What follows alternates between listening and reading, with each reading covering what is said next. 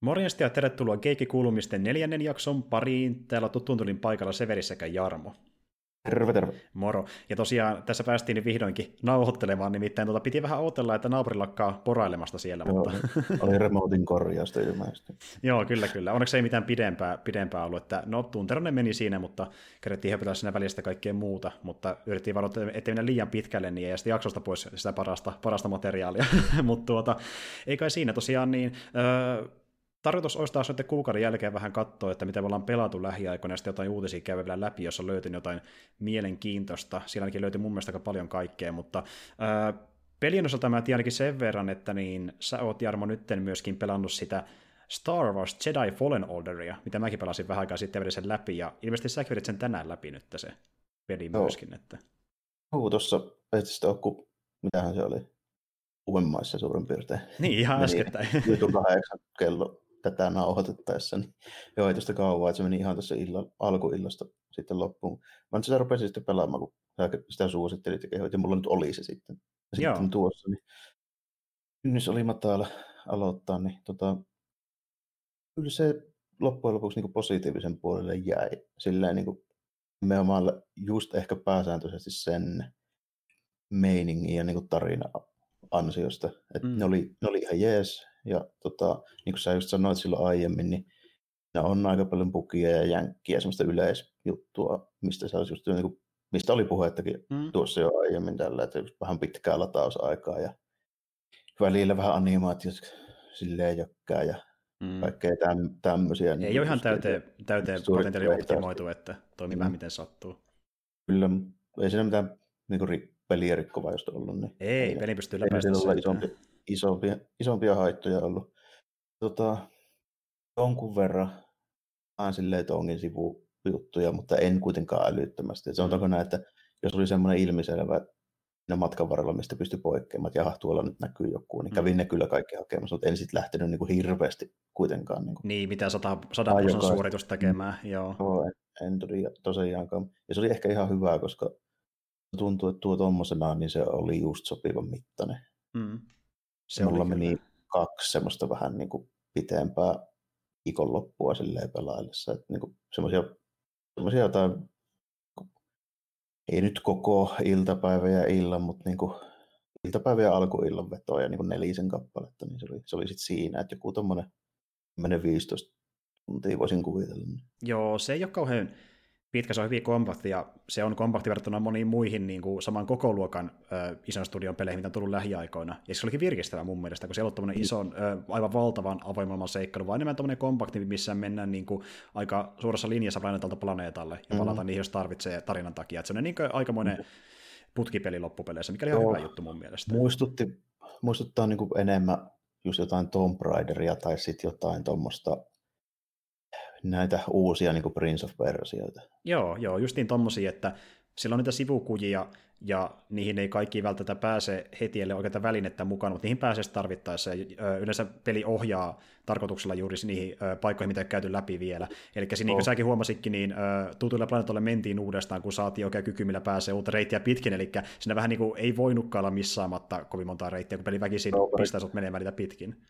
Siinä aina tehtiin silleen, että ne pari tärkeintä paikkaa, niin sinne mentiin ekana ja sitten siellä tehtiin jotain juttua ja sitten lähdettiin veksi ja haettiin toisaalta joku ja sitten palattiin sinne. Et siinä vähän niin kuin käytännössä kahdesti pyörähdettiin joka planeetalla, lukuottamatta sitä ihan viimeistä.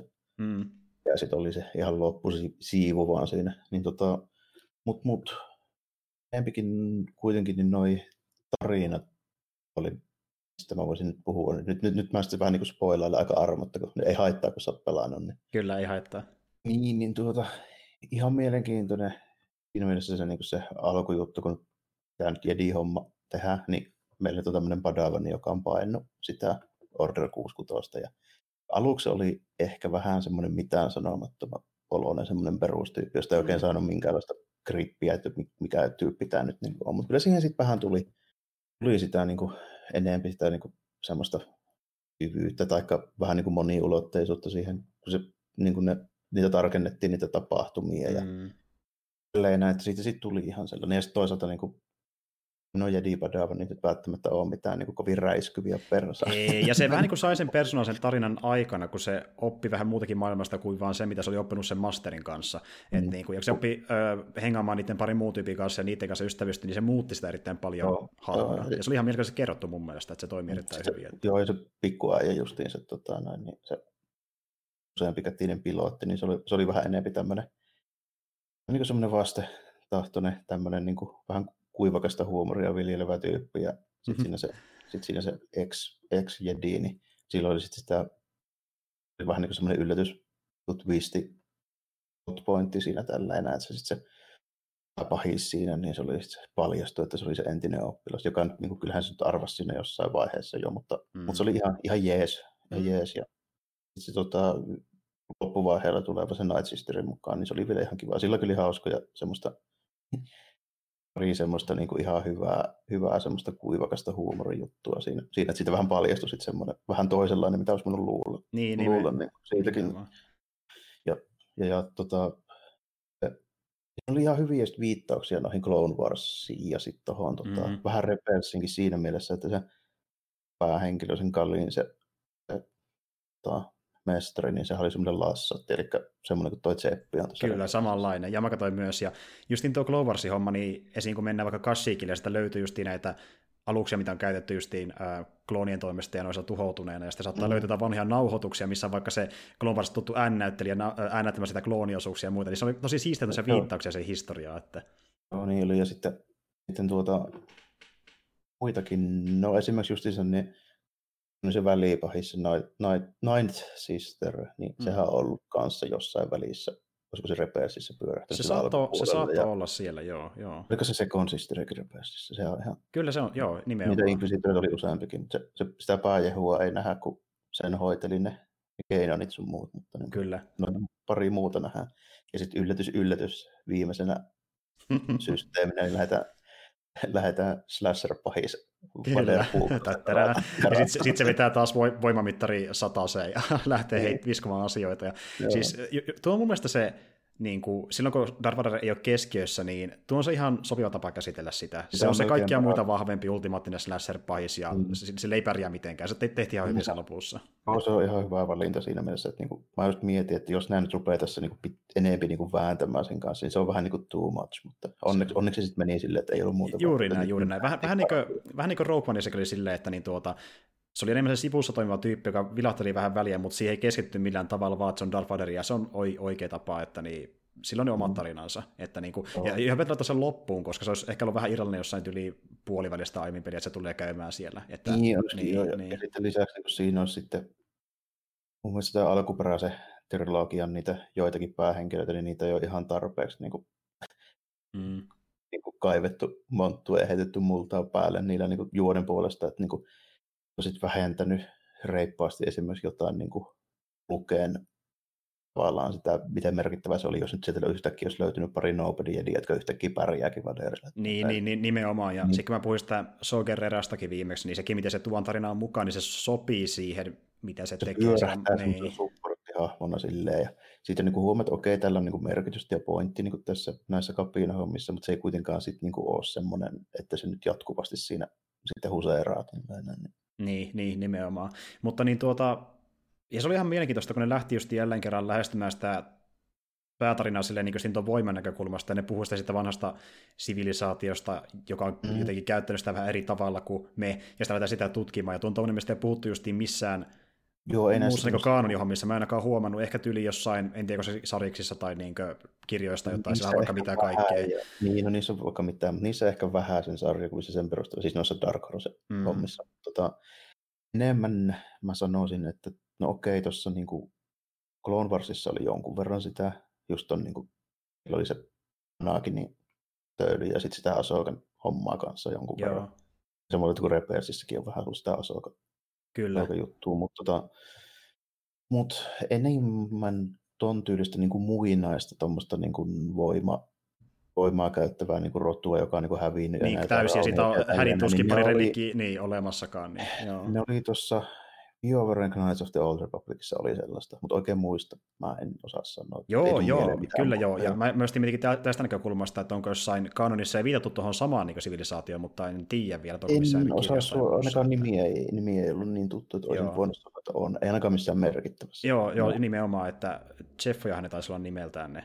Joo, Zeffoja. Mä en niihin törmännyt kyllä jo. Ja sit, kun sen tuossa meinas vähän niin kuin välillä hukkua se punainen lanka, kun siinä oli niin pitkiä ne välit, sen justiinsa tämän tämmöisen arkeologian tai antropologian ja niin kuin sen rekordsien myötä, kun niitä etittiin siellä ja jäljestettiin sitä kompassia, joka sitten johtaa sille hologramille, jossa on näitä force-sensitive lapsien ne olinpaikat. Niin sehän oli se big stakes homma, ettei improvisaan niitä. Niin se oli vähän niin kuin koko homma idea.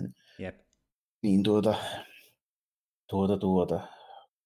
Tämä jonkun verran on ollut näissä niin kuin animaatiosarjoissa tuommoista samantyylistä, mutta niin kuin oikein muualla sitten ei. Ei. Ja siis se olikin jotenkin vähän virkistävä tarina, kun se oli, vaikka se oli jälleen kerran Jedi-päähahmona, niin se oli kuitenkin tuommoista hyvin erilaista meininkiä, mitä on nähty vaikka jostain leffapuolella hyvin erilaista. Että enemmän niitä edes sariksissakaan, kun sielläkin ne käyttää paljon noita tuttuja hahmoja.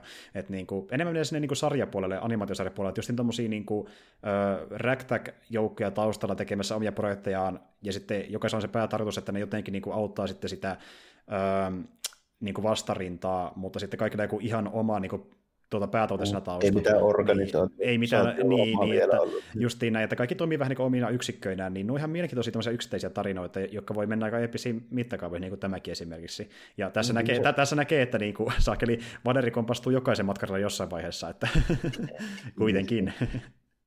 Niin toi oli just sopiva ehkä toi mittakaava siinä mielessä, että okei, yksi tommoinen niin inkvisiittori, se on riittävän paha vastustaja niin kuitenkin silleen, että ei kannata nyt ihan överisuuden, vaikka kyllähän tässä tietysti, kun tämä on videopeli, niin varmaan 1000 Stormtrooperia tapettiin. Niin, eikä tuntunut missään. Ja sitten kun alkaa niitä kykyjä, saadaan niiden kykypuiden kautta vähän lisää, niin se menee aika helpoksi näin loppupuolella, vaikka jyrkenteeltä alas ja heitellä. Niin, ja siis niin monta kertaa mä hoidin tilanteen vaan sillä, että pääsee eteenpäin, koska ei jaksa niiden kanssa tapella liian kauan. No, varsinkin kun sai sen. Sitten se, missä voi niinku porukkaa työntää oikein kunnolla. Siellä on kuitenkin, kun tuossa on niin paljon sitä kiipeilyä, kaikkea jyrkäntöjä, siltoja ja tämmöisiä, niitä on tosi helppo tönniä. Niin onkin, niin totta kai sitä voi käyttää hyödyksi siinä. Ja vaikea pelistään olisi tarkoittanutkaan tehdä. Että niin. Ja jos niin, se voi ihan vetää kyllä jo.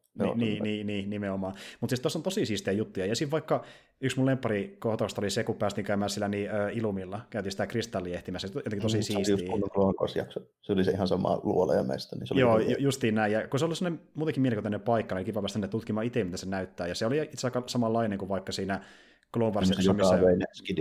Joo, justiin näin. Ja se oli tosi siisti kohtaus muutenkin. Niin oli hyvin kerrottu Kälin näkökulmasta tuo tarina. Että niin perussankaritarina joo, mutta niin se, sitä hahmosta opi tykkään sen verran, että niin se osti sen idean niin loppupuolella hyviä. Varsinkin siinä loppupuolella, kun ne nosti kierroksia, niin se sit tuli oikeasti ihan hyvää siitä tarinasta. Sitten kun rupesi tulemaan niitä hologram kikkailuja ja takaumia, ja sitten kun se näytti sen vaihtoehtoisen tulevaisuuden tällä, että jos sä nyt otat tämän hologramiin, niin pian sille, että ne kaikki lapset löydetään kerralla, ja sä epäonnistut suojelemaan niitä, niin kaikista tulee imperiumipalvelijoita ja tälleen. Se oli ihan siisti kohta, kun se näki siitä se heijastuksesta itsensä niin kuin imperiumikamoissa. Joo, se oli tosi hienoja tämmöisiä kohtauksia, missä tietysti voimaa hyödyksi, ja jälleen kerran niin kuin laajennettiin sitä, mitä voimalla voi saada aikaa, mitä kykyä sillä voi tehdä, ja se on niin kuitenkin hauska, miten ne tekee kanonissakin, uskaltaa tehdä tolle, että niin esittelee kokonaan uusia konsepteja voimalla niin tämmöisten ihan yksittäisten niin medioiden kautta, kuten vaikka peliin, joka ei välttämättä kuitenkaan todellisesti levittänyt millään tavalla leffa- tai sarjapuolella, että se on oma juttuunsa peleissä, mutta kuuluu kanonin kuitenkin. Että enemmänkin se menee varmaan silleen päin, että niitä leffa- ja sarjahahmot levittäytyy tuohon peleihin. Niin justiin. Ehkä tämä viittauksia. Mä veikkaan, että ehkä jossakin tyyliin tulevaisuuden Filoni-sarjassa voi tulla joku viittaus olla näihin juttuihin, mutta se ei about siihen. Se olisi hyvin Filonimaista, että se tekisi pienen semmoisen homman. Mainitaan joku hahmo tai se vilahtaa jossain tai jotain tämmöistä. Että. Mutta sitten toisaalta miettii, niin onhan tässä paljon potentiaalia, kun saakeli sinne Mandalorian sarjankin on tulossa noita niin animaatiosarjahahmoja tässä myöhemmin. Se vaikuttaa muutenkin nyt siltä, että Filoni on saanut vähän siimaa enemmän. Että se nyt olisi niin kuin, voisin sanoa näin, että sinun kun se aloitti Clone Warsissa 2008, niin oli vähän niin kuin Lukasin padava siinä sitten, niin se varmaan nyt menee vähän silleen, että nyt niin kuin Filoni on se niin kuin se Lukasi rinnö, niin kuin semmoinen jatkaja sitten siellä niin Disneyn puolella. Ja se on ehkä paras ratkaisu nyt niin mun näkökulmasta. Mä ajattelin silleen, että antakaa sen Favreau ja Filoni, nyt vaan tehdään ne kaikki Star Wars. Niin nimenomaan. Tai edes silleen, että Filoni on niin se päämies siellä, ja sitten ohjeet vaihtuu sen mukaan, kenen kanssa tulee toimeen. Että niin kuin... Ja se iso niin kuin rooli varmaan ollut sillä Favreaulla tuossa Mandalorianissa. Se on todennäköisesti semmoinen tyyppi, jota Disney rakastaa tällä hetkellä. Jep. Se on semmoinen dude, joka nimittäin vähän niin kuin Kickstarterista MCU. Niin, Happy Hogan, ja oli myöskin toki ekaan Iron Manin ohjaaja, että aika hyvin lähti käyntiin. Ja mutta siis tämä peli itsessään niin oli erittäin viihdyttävää. Mä toivon, että se jatkossakin uskaltaa pysyä suurin piirtein yhtä kompaktina. Ei se nyt toki haittaa siihen muutama tunti saadaan vähän lisää sisältöä, mutta ei sen tarvitse olla sen massiivisempi. Tuollainen lineaarisempi seikkailu sopii tässä kaikkien näiden avaruuden pelien niin joukossa. Tuo oli just hyvä tuohon, kun mä nyt kuitenkin lopetin tuon Tsushimankin tässä, niin ei olisi toista isoa open worldia nyt ehkä jaksanutkaan ihan. Kyllä, sitten se olisi kärsinyt se open world olisi sitten kärsinyt, kun mä olisin juossut läpi sitä pääjoonta vaan siinä, että se olisi ehkä sitten ollut vähän pointless. Mutta niin. Tuosta vielä sitten, jos mun pitää kaivaa, varsinkin nyt kun mä päätin sen Tsushiman, ja siinäkin oli kyllä lopetus oli jees, oli hyvä tarina. Okei, nice, hyvä kuulla. Joo, niin kun mä vertaan sitä siihen, niin kun, en niin kun rakenteen, mutta ton gameplayn puolesta vähän sen, koska tässä on samoja elementtejä, muun muassa älyykkösestä parretaan ja sitä rataa. Niin, no niin, joo. Ja sitten niin light ja heavy-ottakin, mä päätty samoihin nappeihin rollionsa. No niin, se on aika lähellä siis kuitenkin sitä. Joo, kyllä, ja ne quick weaponit siinä Tsushimassa, niin tässä on ne Force-kyvyt, niin se liipasi. Niin se siis gameplay on hyvin saman tyylistä, niin siis tuolta niin kuin siltä perusrungalta. Joo, ja peruskykypuut sun muut, se on aika lähellä sitä kuitenkin. Joo, että, se on yllättävän lähellä, mutta sen verran täytyy sanoa, että kyllä se Tsushiman kombatti on aika paljon hioutumpaa. Joo, että varmasti. Siinä on parempi balanssi, ja sitten siinä on myöskin semmoinen, että se on sulavampi. Tuossa huomataan Fallen Orderissa, että varmaan vähän kiire- ja budjettirajoitukset, tämmöiset, niin kuin, mitkä näkyy myöskin sillä teknisellä puolella, ne näkyy vähän siinä gameplay-puolella. Mun mielestä siinä mielessä, että siinä on vähän semmoista niin kuin se, esimerkiksi animaatio, kun ne siirtyy niin kuin vaikka eka laitaattakin, sitten jos tehdään vaikka joku force-kyky tai heavy-attakin tai tälleen, niitä on aika vähän ensinnäkin niitä erilaisia niin kuin tyylihyökkäyksiä ja animaatioita ja tälleen, ja sitten niissä on tosi selvä semmoinen niin kuin siirtymä, tämä on yksi purtti. Että se melkein räpäyksessä siirtyy siihen ilman mitään luonnosta niin kuin liikettä. Joo, että se animaatio on tosi basickiä siinä, ja että se ei ole semmoista niin kuin kovin luontevan näköistä. Ei, ja just hyvin pelimäistä. Siinä näkyy se semmoinen niinku devauspaikka ja tavallaan tommonen niinku se, että kuinka paljon niillä aikaa ollut hioa sitä kombattia ja animaatiota ja tälleen, niin pikkusen se on niinku semmoinen kankeahkon olo, niinku vertaa tämmöisiin, missä on tosi sulava kombatti sitten niinku samantyyppisiä. Niin, ja kun kuitenkin tullut niin lähekkäin ulos, totta kai sitä vertaa, tai kuitenkin aika tuore peli edelleen. Että... Niin, hyvin samantyylinen kuitenkin, kun se toiminta on käytännössä, että jos on pelannut yhtä, niin sit pystyy suoraan hyppää toiseen. Niin, ja tulee ihan vielä peräkkäin, niin totta kai se huomaa aika raasti se eron. Siinä on siis paljon tuommoista. Ja sitten toinen, se täytyy jupista, niin se on pari niin kuin todella niin kuin epäintuitiivista puzzlea. Sitten niin kuin aivan siis älyttömiä. Muistaakseni avauduin sulle viime viikolla siitä yhdestä lyhtypuzzlasta. Mikä olisi vaan siis siitäkin, niin kun mä en nähnyt, että siinä oli semmoista köynnöstä se yhden kettinkin. Joo. Täällä huomenna. Sitten toinen vähän vastaava, niin siellä Illumilla oli semmoinen, että se sai semmoisen puolikaaren muotoisen semmoisen härpäkkeen. Ja mitä piti pyöräyttää, että sen sai se sulatettua sillä kristallilla sen jää. Niin joo, se kyllä, joo. Siis sehän oli siis täysin ihan, sehän on niin kuin braindead, niin kuin se puslena. Mutta jostain syystä se helkkarin peli ei vaan niinku highlightunut mulla sitä kaartaa, että sitä voisi niinku manipuloida niin. Niin, sit sen tajuu niinku kokeilemalla. Tuo on vähän sellainen peli, että se niinku jotenkin, se olettaa niinku, että pelaajat itse alkaa pähkäilemään, että voikohan voimalla liikuttaa asiaa X. Niin. Joka siis on niinku sellainen, joka näyttää täysin semmoiselta seinäelementiltä, jotta sataa aiempaa ei ole voinut manipuloida. Niin, se on vähän niin kuin, sä työnnät Twitter-elementtiä ja se kuusi sitten vasta liikahtaa silleen, että jaa okei. Se on vähän semmoista, että se peli ei kerro sulle kauan paljon kuitenkaan.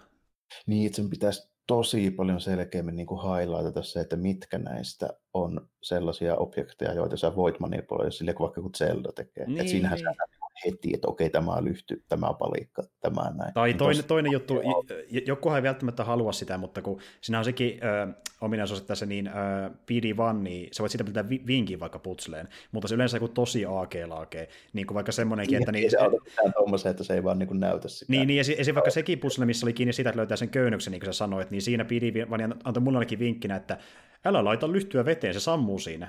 Joo, niin kuin... kiitos. Miten mä saan sen eteenpäin tästä? Joo. Että no, se on vähän tämmöistä, että sinä otat ehkä vähän liikaa siimaa pelaajalle. Tuosta ne myöskin olettaa, että pelaajat niin kuin kokeilisivat vähän kaikkea, mutta kun kaikki ei jaksakaan kokeilla, vaikka ne tajuaisikin sen idean, mitä se täytyy tehdä, että se on vähän semmoista niin kuin säätämistä. Tämä on mikään kovin ihmeellinen niin puzzle-peli siinä mielessä, että jos se olisi, niin silloin ne elementit olisi silleen niin tarkemmin, että sä niin tunnistaisit ne kaikki paremmin. Niin, esim. Vaikka joo. Niin kuin, esimerkiksi ne pallonpyörittelyt, nehän oli paljon monimutkaisempia kuin nämä kaksi, mistä joo. Mä just niin kuin valitan, mutta siinä sä näit heti. Mitä pitää tehdä. Niin, koska ne oli värikoodettu, ja ne kaikki ne messingin väriset, niin niitä sä pystyt... Niin, ihan niin kuin vaikka Breath of the Wildissa. Se tietää heti, mitä täytyy tehdä, kun näkee, että missä on tiettyä highlight-väriä, niin se on selkeämpää. Mutta siinä ei silti kerrota kuitenkaan mitään suoraan, sitä itse päätellään ne, niin se on silti jonkin verran niin kuin selvitettävääkin, kun taas tässä niin kuin ei ole highlightattu, eikä tätä kerrota yhtään mitään, niin se on vähän sitä niin kuin kokeilua pikkuhiljaa, ja sitten tuntipuslessa ja helvetti vituttaa. Mutta niin sen takia, että sä et huomaa jotain pylpyrää, että kun sulla on se logiikka niin koko ajan selvillä, että miten tämä niin toimii. Että se on enemmän se, että just niin toi kyseinen niin toi Ilova-putslekin niin oli vähän semmoinen, kun mä pelasin sitä keskellä päivää, aurinko tehöttää suoraan niin kämppää ikkunasta sisään vaikka verhoeessa, niin ihan helkkarin pimeitä luolia pari, en ole nähnyt mitään siellä parissa. Niin, nimenomaan. Se on kyllä totta. Että tuossa on ne omat ongelmansa, ja mä veikkaan, että jos tuolle pelillä on saatu enemmän aikaa, niin noitakin olisi kehitty pidemmälle, mutta siinä näkyy aika monessa käsissä se, että niin ei sanoa, että tässä on deadline, meitä ei kiinnostaa, missä vasta ootte, vetäkään loppuun nopeasti. Mutta ei ne onneksi pilannut sitä kokemusta, että se oli kuitenkin niin hyvä sitten se loppupuolen niin juttu, se tarinaksi rupesi kiinnostaa sitä oikein. Justiin näin, kun siinä on niin monta, se Star Wars-tunnelma, tarinahahmot ja muut, se meininki, se miten se niin kuin kuuluu siihen Star Wars-maailmaan, mutta silti tekee oman suhkotoriknainen tarinansa ja kantaa sen niin kuin hyvin loppuun asti, niin se pitää sen pelin voimissa, että se tsänkki unohtuu monta kertaa, ja se on enemmän sellainen niin kuin pieni hupsujuttu siellä taustalla. Niin kuin tiedätte vaikka, että katso jotain leffaa, mikä on niin paska, että se on hyvä, niin tuo tsänkki on vähän samaa tyylistä, että sillä pystyy nauraamaan siinä välissä, mutta se ei niin kuin vie pois sitä kokemuksesta liikaa kuitenkaan. Että... Eikä se mulle ole käytännössä edes, niin kuin, se on aika non-factori tuommoinen tsänkki, joka ei pilaa peliä. Että, niin. Että mä oon sen verran vanha jäpä, että mä oon pelannut niitä PS1 ja tosi jänkki 3D-pelejä ja sitten just jotain niin kuin PC-pelejä 90-luvun loppupuolella, että pitkä hädituskin edes toimii. Niin, ja sitten on niitä pelejä, missä on pelirikoa bugiepä se eteenpäin ollenkaan, ellei hommaa jotain pätsiä fanien toimijasta, jos on sitä tehty ollenkaan, että niin kuin, niitäkin löytyy. Joo, tämä itse asiassa tuntui vähän tuolta Jedi Academyltä. Joo. PC:lle silloin 90-luvun loppu, 97-98, näitä vähän tämän ajan niin kuin tämmöisiä Jedi-pelejä. Tuo tuntuu vähän siltä. Joo, ja siinähän on myös sitä samaa justiin, että niin löytyy monia erilaisia kombeja, pystyy niin kuin, niitä yhdistelemään ja luoda erilaisia ketjuhyökkäyksiä ja muita. Että, niin kuin... Vähän hypii tämä pikku semmoista toimintapääsööliä, tässä vähän kiivetään ja sitten tämmöistä juttua ja nartsalla flennataan ja sitä hommaa tällainen, että Ihan kiva peli. Että kyllä se mun mielestä niin kuin, silleen pelaamisen arvona, että jos tykkää Star Warsista, niin kyllä se, niin kuin, jos tyli ollaan 30, niin helposti. Kyllä, solidi 7,5 tätä sinne suuntaan. Että, niin kuin, se on kuitenkin tosi hyvin yhteensopiva. Mä voisin melkein suositella, että jos oot katsellut niin Clone Warsia ja Rebelsia ja tykkäät niistä, niin silloin on vaikea kuvitella, että ei tykkää. Nimenomaan tässä on hyvin samanlaista tunnelmaa, samantyylisiä hahmoja ja just niin tuokin, että niin pyöritään hyvin monenlaisilla eri alueilla, tutuissa paikoissa, sitten kokonaan Star Warsille uusillakin alueilla, ainakin kaanonissa, että niin kuin, se on ihan mielenkiintoista. Tässä oli pari ihan hauskaa vetoa, että oli ihan mielenkiintoista käydä piipahtaa just niissä, mitä on näkynyt noissa animaatioissa. Kasykillä oli ihan kiva, aika Vedathomerilla oli. Niin, ja just niin tuommoisia Star Wars niillä highlight-hetkiä, niin kuin tämäkin vaikka, että pääsen kävelee ilumiin tai tämmöistä, niin se on ihan siisti hetki sille Star Wars-loressa. Ja Justiin, niin, no tuossa on vaikka mitään, sitten sitä voi pelata justiin tolleen, että menee tarinapainotteisesti, tai sitten jos haluaa, niin voi lähteä tutkimaan niin paikkoja uudelleen ja löytää pieniä salaisuuksia. Esim. Niin kuin säkin vaikka huomasit, koska peli oikeastaan ohjaa väkisinkin pariin niistä, niin esim. Jos menee samalle planeetalle uudelleen, sitä löytyy tämmöinen pieni minibossi, mikä pystyy päihittämään sillä myöskin. Just niitä Bounty Hunter tai muita on siellä. Että. Joo, kyllä niitä pari kertaa osuu kohdalle semmoisiakin siinä. Että, kyllä mä aika monta niitä niitä skannauksia kuitenkin tein ja lueskelin niitä ja sitten niinku ja niitä tämmöisiä force psykometria objekteja mitä siellä oli, niin niitäkin sitten kyllä mä niitä aina kun tuli semmoinen niinku, että en lähtenyt joka planeettaa kolluamaan siinä loppupuolella, mutta vin pari kertaa silleen vähän niinku ohi mennen pyörähtää, että katsotaanpa siellä ei varsinkin jos oli lähellä sitä aloitus niinku luoksen sitä laskeutumiskohtaa, mistä mä muistin, että joo, sillä oli ihan vieressä semmoinen ovi, minkä pystyi avaamaan nyt. Kävin sitten semmoisen hakemassa. Niin justiin. Oliko sun mielestä nuo bossitaistelut haastavia? Vai tuntuiko ne siltä, että niinku, niihin löysi ennen kuin keino hoitaa ne helposti? Mä pelasin sen verran alhaisella vaikeustasolla, että kyllä ne aika simppeleitä oli. Joo, niin se oli Jedi Knightin, millä sä... On se toisiksi helppoa, eli vastaa varmaan vähän niin kuin normaalia. Joo, siltä se vaikutti veri itse samalla. Mutta siis ja ne oli vähän, niin kuin mä sanoin itse silloin aiemmin, kun mä puhuin, että niin ne oli vähän Souls-tyylisiä, eli jokaisen löytyy joku juustotaktiikka, millä se pystyy niin melkein automaattisesti voittamaan, mutta sitten jos haluaa, niin pystyy lähestyä eri tavoilla, että justiin vaikka hakata sillä valomikalla tai käyttää voimakykyä ja muita, että se on niin monta eri tapaa lähestyä niitäkin.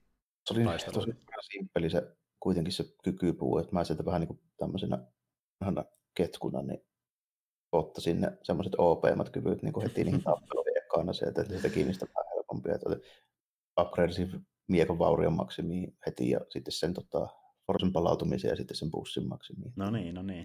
Siinähän ne oli sitten, joo. Oliko jotain, mikä osoittautui esim. Muita vaikeammaksi? Yleensä aina vähintään se yksi bossi, mikä on muita helposti vaikeampi, niin oliko semmoista ollenkaan? Alkupuolella niitä oli, missä mä sössin vähän sen, mutta sitten niinku siinä loppupuolella niin ne kaikki oli kyllä aika simppeleitä. Joo. Siis ainoat, missä mulla oli vähän ehkä ongelmia, oli se... pimeän puolelle kääntynyt jedi siellä Datomirilla. Se oli vähän nopeampi kuin ne muut, se oli pikkasen haastava, ja toinen oli se Second Sister siellä ihan lopussa, mutta ne kielistä lopulta aika helppoja, kun sen patterni oppi siinä. Että. Se Second Sister siellä lopussa, niin se olisi varmaan muuten ollut, mutta oli siinä vaiheessa niin hyvät upgradeit, että mä sitten niin vein hiilispämmillä sen siitä sitten se loppupuolella.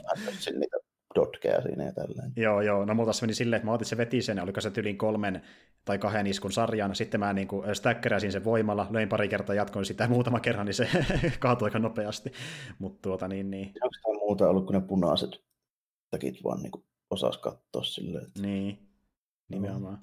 Joo, ja siinä oli selvästi kombattia kyllä panostettu niin justiin tuokin vaikka bosseilla, että siinä niin selvästi indikoidaan sillä, että se saakeli väri muuttuu, että tietää, että se on isku, mitä ei voi blokata ja tälleen tajuaa sen väistää. Että siihen kyllä panostettiin aika paljon. Ei tarvitse jostain animaatiosta sitä niin lukea sillä, että se näkee ihan väriä. Niin, että siinä selvästi niin katsottiin vähän niitäkin pelaajia, jotka välttämättä ei ole samanlaisia reaktiohirmiä kuin joku Soulsien pelaajat, että niilläkin on vähän chanssiä.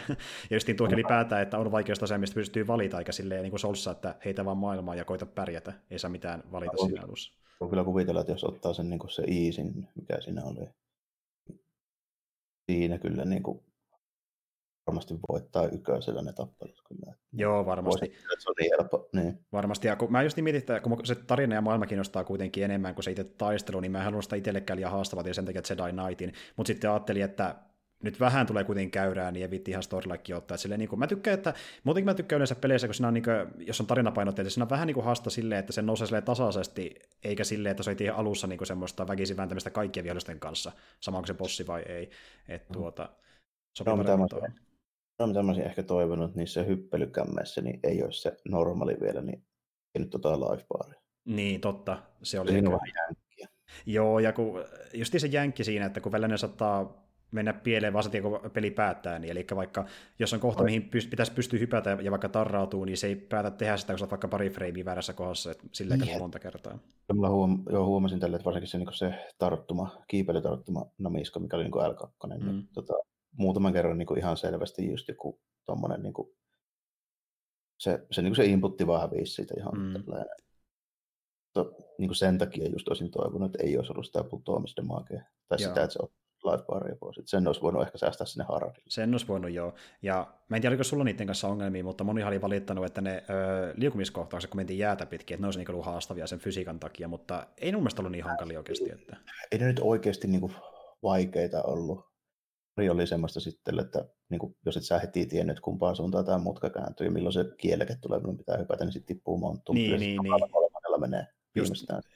Jep, justiin näin. Ja kerran kävi vielä silleen, no välillä justiin niin sen pelin toimivuuden takia, että jos vaikka juoksee seinää pitkin, tai niin juoksee jossain niin vaikka lattialla tästä rattaiden päälle, ja sitten hyppää semmoisen niin seinään, mitä pitkin pystyy juosta, niin kun se seinä on kaareva, niin se pelin niin kamera olettaa, että sä menetkin toiseen suuntaan, mihin sä oot menossa oikeasti, niin se kääntää sen kameran päivästä sen suuntaan, mihin sä oot juoksemassa, ja se hyppää sen takia alas sitä seinästä, ja tolleen kävi niin pari kertaa. Että...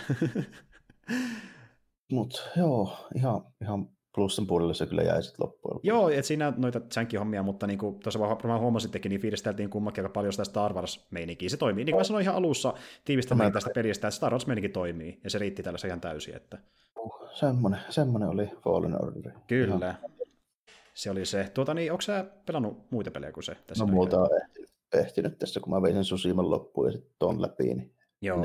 Viikko on kyllä mennyt aika hyvin. Okei. Selvä homma. No mä tuossa niin pelasin Souls-lakeja myöskin ihan Soulsia suoraan, eli vedin nyt vihdoinkin sen Dark Souls 3 läpi ja 1 myöskin. Tosin mä vedin sen 1 kaverin kanssa co-opina, eli se on vähän helpompi kuin, että yksin pelaisi sen kaiken. Mutta, niin mutta kun, vaikka mä tykkään Souls-meiningistä, niin mä en ole koskaan siihen turhautumiseen niin innostunut, että jaksaisi tapella sen kanssa 10 tuntia, niin mä katson helpompi ja ehkä sellainen niin kuin varma ratkaisu, että se pääsee läpikin, niin vetäisi se kaverin kanssa. Että... Haluaa niin kuin silleen, että jää semmoiseksi niin kuin vähän kepeämmäksi kokemuksen, niin ihan hyvin voi tehdä tolleen. Ja sitten, jos tuntuu, jos haluaa haastaa itsensä, niin sen voi sitä myöhemmin vetää yksi, jos haluaa jossakin vaiheessa. Kyllä, joskus siltä tuntuu. Ihan... Mäkin muistan, että Demon's Souls ja ekan Dark Souls on pelannut läpi. Kyllähän ne on niin kuin oikeasti aikaista hankalia. Että se vaatii kärsivällisyyttä ja aikaa. Että jos nyt ei halua tyylin kokonaista kuukautta vaikka pyhittää, että pelaanpa nyt tätä Soulsia, niin sitten vetää sen tolleen. Justiin näin. Ja sitten taas sekin, että kun, jos haluaa pyhittää sillä niin paljon aikaa, niin mä yleensä välttämättä jaksa pyhittää yhdellä pelillä niin paljon aikaa, niin sitä käy pian silleen, että no pidämpä taukoja ja pelataan muuta välissä, sitten ei palaakaan siihen peliin, kun ei vaan viitti, mennyt fiilis kokonaan. Että niin nimenomaan se, että jos palaakin, niin on kaikki niin kuin iskuukkelit ja reaktiot ja muuten, ne on ihan toiseen peliin silleen totuuttautunut. Joo. Ne vähän motiivat.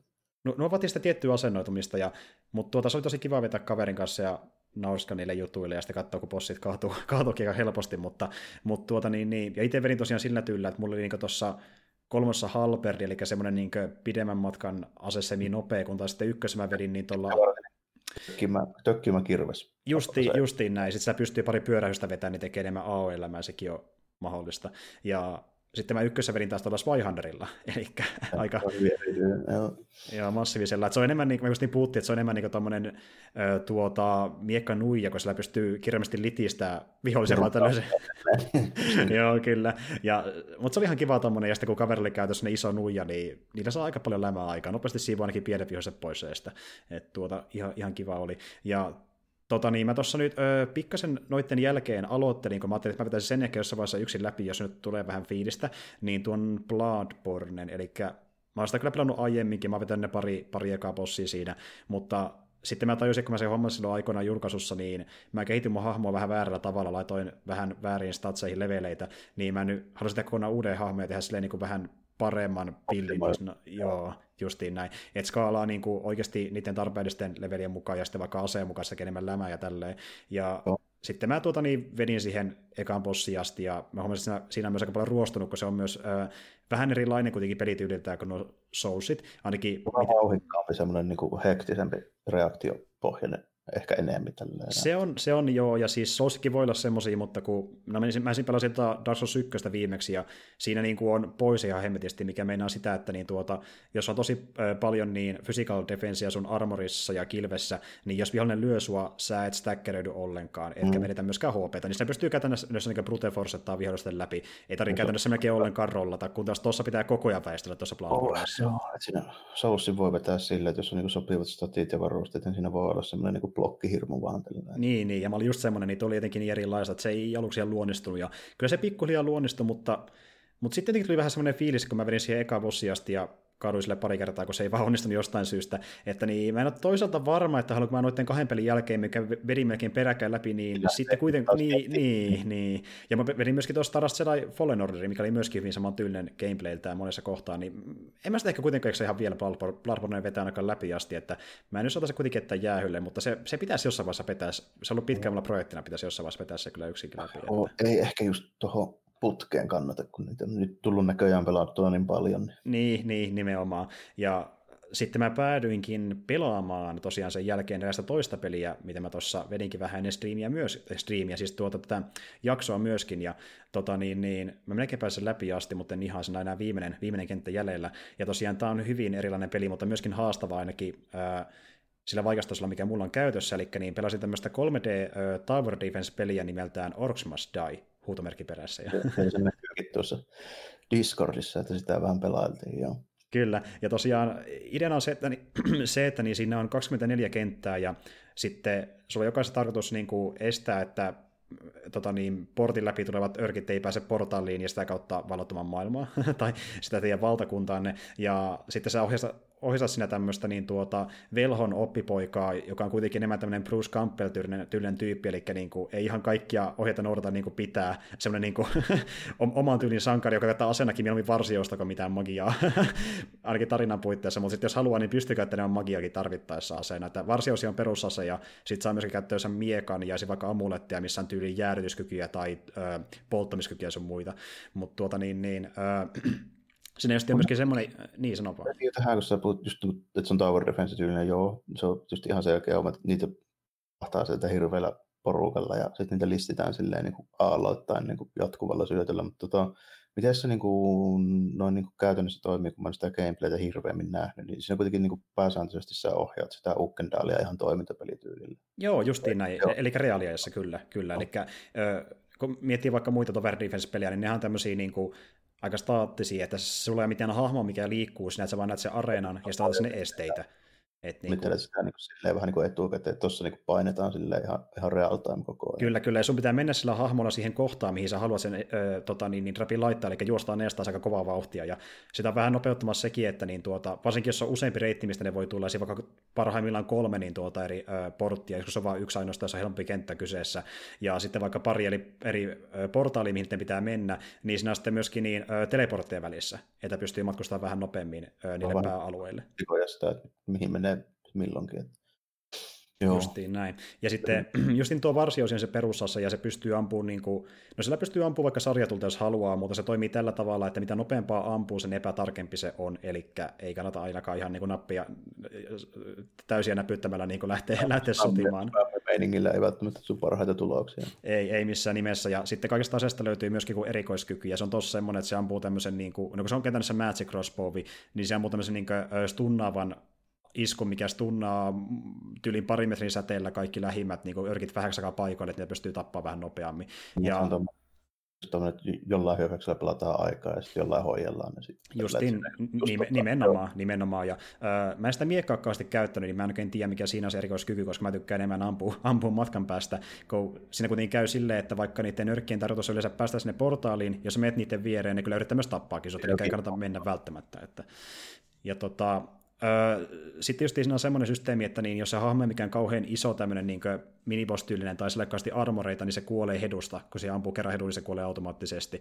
Että jos sä et ammu heduun, niin se vaatii yli jopa peräti 5 laukausta, että se kuolee. Niin se on vähän tuommoista pyssyttelytarkkuuttakin oltava. Niin, nimenomaan, että se on samalla osittain kolmannen persoonan räiskintäpeli, kun se on tower defense-peli. Ja siksi se onkin vähän erilainen kuin perus tower defense. Siinä on mukana käytännössä toinen peligenre samassa, kun pystyy mennä sinne samalla räiskimään niitä, kun rapit hoitaa tehtävässä sivussa. Joo, kyllä tuo kuulostaa aika action-peliltä kuitenkin.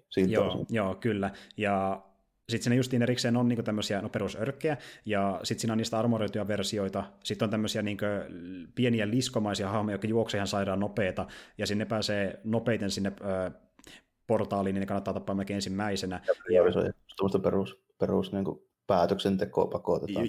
Justiin näin. Ja sitten on vaikka isoja örkkejä, mitkä vaatii tosi paljon enemmän hittiä, että ne tuhoutuu, ja sitten on justiin tämmöisiä nämä tämmöisiä otuksia, ja ne ei ole missään vaiheessa menossakaan portaaliin, niiden ainoa tarkoitus on vaan tapella sua vastaan, kun muut menee portaaliin. Niin ne kannattaa melkein heti eka hoitaa, ettei ne häiritä sua samalle sinne, kun taistelee niitä muita vastaan. Että.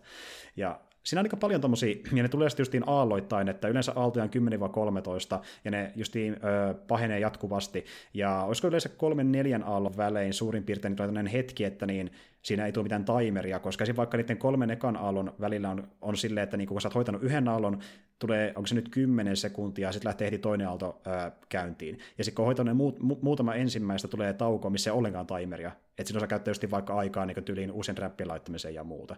Mutta jos haluaa, niitä pystyy laittaa toki milloin tahansa, mutta se on helpoin laittaa silloin, kun sinne ei ole tulossa ketään. Että niin. Joo, toi on aika niin kuin tommoinen mekaniikka, mitä voisin kuvitellakin, että siinä on aina tommoinen varustautumisvaihe niiden aaltojen välillä. Kyllä, joo. Juuri näin. Ja räppiä löytyy niin kuin silleen, että niitä pystyy laittaa lattiaan, seinään, kattoon, ja sitten justiin voi olla vaikkapa hidastavia, ne voi antaa joku konditionin, tai sitten ne voi valita jotain piikkiä, mikä maasti ja tekee suoraan damakea siihen viholliseen. Ja sitten niille pitää kuitenkin olla semmoinen niin kuin oikein kokoinen slotti, eli ne on tämmöisiä niin kuin 4 muotoisia, ja ne menee ainoastaan semmoisiin kohtiin, mihin se 4 mahtuu, eli sä kuitenkin, mitä laitetaan. Joo. Niin, ne on tietyn muotoisia, ja ne menee vaan tiettyyn kohtaan, ja tuo aika perus niin tower defense-mekaniikka, että niin, mutta sen sijaan just, että ne menee vaan niin tietylle polulle, niitä pystyy laittamaan melkein minne tahansa, kun vaan ne mahtuu sinne kattoon, seinän tai lattiaan, ja se on ihan hyvä, mitä mä oon käytänyt tosi monta kertaa, niin jos on kapea käytävä, niin mä yleensä niin en laita välttämättä siinä matkalla, mikä niillä on sinne portaille, niin mihinkään muuhun kuin se yhteen niin pieneen, kapeampaan käytävään niitä ansoja. Sitten mä laitan niitä vaan niin lattian, seinään ja kattoja kaikkialle, niin jos sen tulee joku, se kuolee automaattisesti. Eli se on niin tavallaan joke. Maksimoi semmoisen joke. Justiin näin. Ja pelaatakin aikana, jos haluaa niin pärjätä. Juuri näin, ja sitten niin ennen kuin ne pääsee siihen joukkiin, niin mä niin siivoon niitä suurimman osan, mitä siinä on, ja sitten loput menee joukkiin, ja jos joku pääsee siinä läpi, niin mä sitten ne tapaan vielä viimeisenä. Ja mä oon tehnyt vielä sillä tavalla yleensä, että jos on niin useampi reitti, mitä kautta ne tulee, niin mä miinotan yhden reitin niin lähes täyteen ansoja, ja toisen laitan vähän vähemmän. Eli toisena mä pystyn hoitaa, kun mä hoidan toista käytävää, niin se toinen hoitaa itseensä, kun niitä räppiä meni hemmetissä toisella käytävällä, niin säästää sitä juoksemisaikaa myöskin siinä. Silleen, että mä nyt pääasiassa huolen tästä näin, ja tuolla nyt sitten todennäköisesti pärjäillään ilmankin. Niin, justiin näin, koska ainakin mä oon tykännyt siitä tyylistä, kun mä huomasin alussa, että niin jos teki silleen, että laittoi vähän niin kuin jokaisen tasaisesti ansoja, niin ne myös sitten pääsi tasaisesti läpi joka paikasta joka tapauksessa. Ja sitten kun onkin 3 reittiä, missä tulee örkkiä, niin kaikki pääsee portaaliin, niin sitten ne pääsee väkisinkin sinne, että tuonnekin itsellä on toiminut erittäin hyvin. Mutta joo, se on ollut erittäin viihdyttävä, että niin varmaan saatiin nyt vähän kuvaa, minkälainen se on suurin piirtein, ja se on about niin kuin alusta loppuun asti, ja sitten vaan kentät suurenee ja enemmän reittejä, mutta samallakin saa myöskin enemmän niin kuin apukeinoja, ja siihen tulee vaikka semmoinenkin ominaisuus, että pystyy justiin vaikka laittaa sinne kentälle rajatutun määrän niin apulaisia, jotka niin joko jousimiehiä tai sitten paladin tyylisiä hahmoja, jotka niin kuin käytännössä toimii sillä tavalla, että artseri pysyy samassa kohdassa, mihin on laitettukin, ja ne ampuu kaikkia lähimpiä vihollisia matkan päästä, kun taas sitten paladinit, ne odottaa vähän aikaa, jos siihen pari metriä tulee tyyppi, niin hyökkää sen kimppuun. Että niin kuin jos haluaa, niin on vaikka siinä tilanteessa käteviä, kun on joku käytävä, missä on pieni tämmöinen niin kaistale, mikä on niin sitä irrallaan, niin vaikka sinne paladineja oottamaan, sitten joku isompi örkki, niin hyökkää kaikki sen kimppuun ja hoitelee sen samalla, kun sä oot jossain muualla, niin se toimii ihan kätevästi. Että siinä on paljon muuttuja, ja sitten myöhemmin pelissä saa vielä erikseen tämmöisen niin päivityspuun, missä pystyy sitten päättämään, että haluuko vaikka, että trapit maksaa 6% vähemmän, vai haluaako, että sun varsinaiset tekee 10% enemmän damakeja, ja tommoisenkin tulee vähän väliä myöskin. Että itse ampuilua vaan niitä trappeja. Niin, nimenomaan, mutta sitten toisaalta siinä on semmoinenkin juttu, että niin kuin yleensä tuommoiset päivitykset, niin kuin vaikka trapit ja sitten itsessään niin nuo buffit ja muut, niin nehän maksaa monissa pelissä niin eri valuuttaa, mutta tässä trapit ja nuo päivitykset maksaa samaa valuuttaa. Eli sun täytyy päättää, että laitatko rahaa niihin trappeihin, että saat niitä enemmän ja niitä parannettua, vai niitä buffeja sitten mieluummin, joka antaa niin enemmän niin päivityksiä aseisia muihin. Että siinä on eri keinoja. Ja no joo, siinä on niin oikeastaan aikallaan tiivistettynä suurin piirtein kaikki tärkeimmät osapuolet sitä pelistä, ja se on niin hemmetin hauska sen takia, koska niin ainakin sillä normaaltasolla, millä mä oon pelannut, niin haasta löytyy ihan hemmetisti. Eli niin siinä aluksi luulee, että niin pärjää helpolla, mutta sitten huomaa, kun örkeä tuleekin vaan lisää ja lisää, ja ne samat räpit ei toimikaan, niin on pakko soveltaa niin erilaisia taktiikkoja vähän väliä. Ja yrittää katsoa, miten se kenttä myöskin muotoilta, että jos sinne mahtuu vaikkapa niitä paladina tai muita auttamaan, laittaa niitä ihmeessä, tai jos vaikka on kapeita käytäviä, laittaa kattonsa ja kaikkea, mitä siihen mahtuu. Sitten jos on vähän niin semmoisia isompia alueita, niin laittaa sinne vaikkapa tyyliin, no siinä mulla on ollut tämmöisiä floor trappeja, mitkä niin heittää vihollisia poispäin. Eli niin jos ne kävelee siihen päälle, lentää takaisin, mistä ne tulikin, niin ne on käteviä, jos on vaikka iso alue, missä niin kuin ei mahu multitappia niin kauheasti. Että siinä on paljon eri keinoja käyttää noita trappejä. Ja sitten on vielä erikseen niin just niin kenttäkohtaisia jotain niin tämmöisiä demolition juttuja, että vaikkapa on joku tukki jossain niin vortaiden yläpuolella, kun sitä ampuu, niin se vierii niiden päälle. Mutta sekin pystyy käyttämään vain kerran sen matsin aikaan, niin kannattaa ajoittaa myöskin hyvin. Et, niin kuin. Joo, eli siinä on just vielä sitten noita tuommoisia karottaelementtejäkin. Nimenomaan.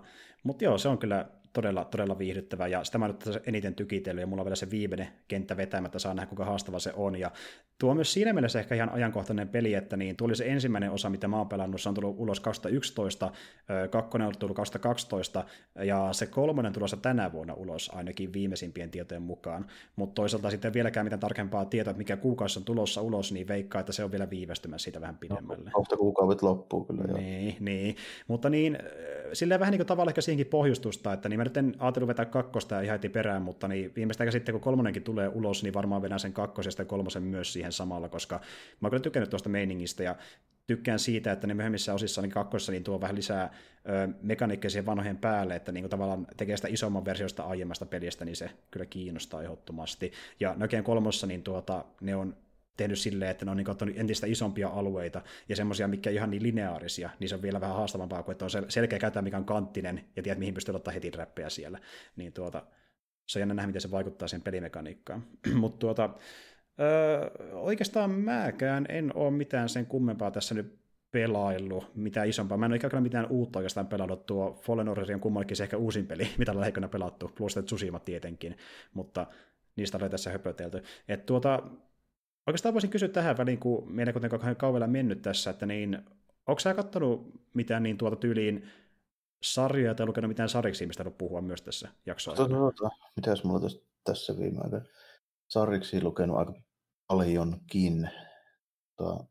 Pitäisi varmaan useampikin mistä voisi pöytellä, mutta ehkä semmoinen pikku viikki tommosesta, ei ehkä älyttömän tunnetusta, mutta aika hauskasta sarjiksesta, niin semmoinen manga kuin Way of the House Husband. Okei. Siitä on kaikki, niitä on tullut 4 pokkaria nyt niin kuin saataville englanniksi, ei nyt ole suomeksi tietenkään käännetty, mutta tämmöinen meininki, tämmöinen niin kuin slice of life komedia homma, että tämmöinen älyttömän tunnettu kova naama ex-gangsteri, niin se jää silleen niin kuin kotiin töitä hoitamaan, kun se vaimolla on niin kuin hyvää duunia tälleen näin, niin siinä on tosi hauskoja semmoisia niin kuin älytöntä draamaa semmoista just niin kuin arkitilanteista, kun se suhtautuu niihin tilanteisiin vähän samalla lailla kuin että se olisi niin kuin edelleen siellä niin kuin gangsterina, että samalla kuin vaikka tuon Jakuusen noin koomiset sivutehtävät, se muistuttaa hyvin paljon niitä, se teki varmaan tykkäänkin siitä, että esimerkiksi tämmöinen niin kuin huoneesta löytyy torakka sieltä lattialta, niin sitten se on niin kuin älytön semmoinen taistelu, että se tommosen niin kuin raidipurkin kanssa silleen huohottaa sille niin kuin oven suussa kulmatakaan, että ai saakeli, pääsit yllättämään, mutta ei ole peliä pelattua, että nyt mä pistän niin kuin kaikki peliin tälle. Okei, kuulostaa ihan hauskalta. Menee vähän samalle tasolle kuin niin tulee meille tuo saikikoon ne kevyemmät jaksot, missä vaikka kun se isä lähtee jotain niin kokkaan tai muuta, niin samantyylisiä tilanteita. Tai sitten just niin kuin nimenomaan se, että just menee johonkin kaupan alennusmyytiin tälleen näin, ja sitten se on niinku käytännössä semmoinen taistelutanner tälleen, minä sen näkee sen, kun se on aika siisti. Kiroilla hakemassa niitä alennustuotteita, niin se niinku katsoo. Joo, toivottavasti ihan hauskalta. Niin onko sitä tehty muuten anime, tiiäksä? Onko se vaan niinku manga pelkästään? Joo, se on tosi uusi, siitä ei ole tehty mutta siitä voisi olla tulollaan. Kun no yllättyisi, jos se ei ole tulossa, että joo. Se on ilmeisesti nyt ollut vähän tommoinen sleeper-hitti suosittu, kun vähän muistelisin, että siitä on tullut live-action-mainos, missä on semmoinen aika tunnettu näyttelijä siinä päähahmon roolissa. Okei, että se on menossa sinne suuntaan kuitenkin, joo. Mutta joo, siis mua kyllä kiinnostaisi, ja jos se nyt mitään animea tuu, niin saattaa kuitenkin mangaa lukea, kun saa purtosta aiemminkin, se kuulostaa tosi hauskalta oikeasti. Ja joo, sitten se vielä se takakanne slogan on ihan huikea, just näin meidän leffajaksoihin liittyen, niin se on niin kuin housework without humanity. Nice. Joo. Ja kun muistelikin, että sä oot tuosta vissiin aiemminkin niin twiittailu Twitterissä ainakin, sitten mä kuulin alunperinkin tuosta mangasta. Joo, kyllä. Joo, ja tuo laini jäi mieleen, mutta niin kuulostaa kyllä hauskalta. Onko se tullut muuten niin monta numeroa? Just 4 tuli tässä ihan muutama viikko sitten. Aivan, okei. Se on siis aika tuore kuitenkin edelleen. No, en mä tiedä, sitä nyt tulee paljon, jos se on suosittu, mutta niinku tämmöiset media slice of life, niin ne ei välttämättä mitään One Piecea nyt ole sitten. Että niin, että ne saattaa myöskin... Tuhatta odottaakaan tälleen. Niin, ja se on ihan hyvä toisaalta. Niin, voi jossain vaiheessa todeta, että tauolle tai tälleen näin, koska jossain vaiheessa ne tilanteet, mistä voi repiä noita, niin ehkä rupeaa jakamaan vähin tälleen. Vaikka nyt vielä ei ole, kyllä se on niinku, mun mielestä se on jopa parantunut nyt niinku ekaasta silleen. Se on ehkä nyt piirtäjä ja kirjoittaja, niin se on varmaan löytänyt se niinku semmoisen sille sopivan niinku tyylin tehdä nytten, niin silleen varmaan nyt niinku ehkä parhaimmillaan niissä kolmosessa ja nelosessa.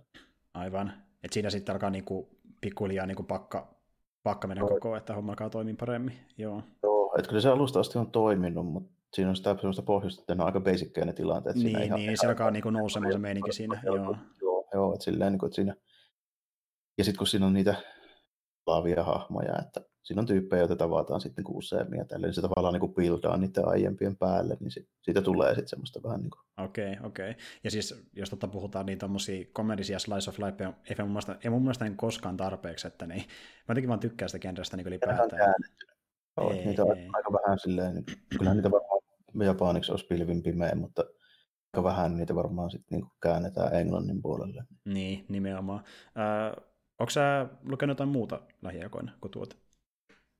Ihan elkkaristi kaiken näköistä, mutta se menee varmaan sitten vähän luetteloksi. Alkaa tulla vähän liikaa. Kaikkia lukenut ja Gundam Thunderboltia lukenut ja sitten vähän Marvelin puolelta niin Gambittia ja semmoisen aika iso kokoelma ostin ja, kaiken näköistä. No, mulla on ihan pirusti kaikkea. Mä oon varmaan viimeisen 2 kuukauden aikana niin tuossa laskeskelin, niin mä oon lukenut varmaan nyt yli 20 albumia. Okei. Ihan mielenkiintoista, niin onko se Gambitista jotain niin kuin uudempaa vai vanhempaa? Vanhempien kokoelma. Okei, joo. Mä en ole koskaan oikein lukenut itse Gambit-sarjaksi, niin mä en oikein... Sen takia mäkin se hankin. Ei ole niin tuttu silleen niin kuin mun ajan X-meneistä muuta kuin omaisesti joitain ysäri-juttuja, niin niistä, mutta silleen just semmoinen hahmo, että periaatteessa kiinnosti, kun mä tiedän, että se on suosittu tyyppi, aina ollut suosituimmista niin kuin sen ja X-Men hahmoista, niin mä halusin vähän ottaa selvää, että mistä se johtuu. Joo, ja siis sillä käsittääkseni tehtykään lähiaikoina mitään niin kuin omia sarjoja. Eikä solo, joo. Niin. Että paremmat setit taitaa ollakin sillä niin kuin alkuperäisessä tarinassa, mä luulisin sitten. Viimeisen, mitä mä oon lukenut, missä se on mukana, oli tuo X-Men Ready, mistä mä oon puhunut. Aivan, okei.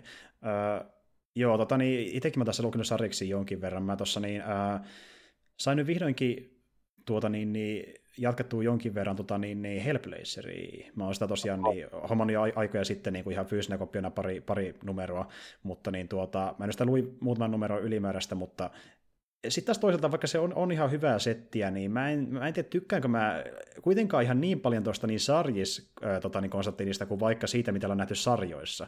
Kun se on vähän tämmöinen niin kuitenkin, se on tavallaan ihan mielenkiintoista, kun siinä on just sitä niin supertodella meininkiä, mikä toimii mulle aina, koska mä tykkään just vaikka paljon tämmöistä laukrehtimaista kauhusta, mutta niin sitten kun se hahmo on vähän tommoinen, niin ehkä pikkasen kyynisempi kuin vaikka se nykyinen humoristisempi versio, ja sitten kun se on vähän semmoista, että se on koko ajan äänessä, että kyllä se on aika niin kuin sellainen puheliskaveri muutenkin, mutta kun se niin kuin, se on just tommoinen vähän vanhan tyyden niin sarja siinä mielessä, että niissä...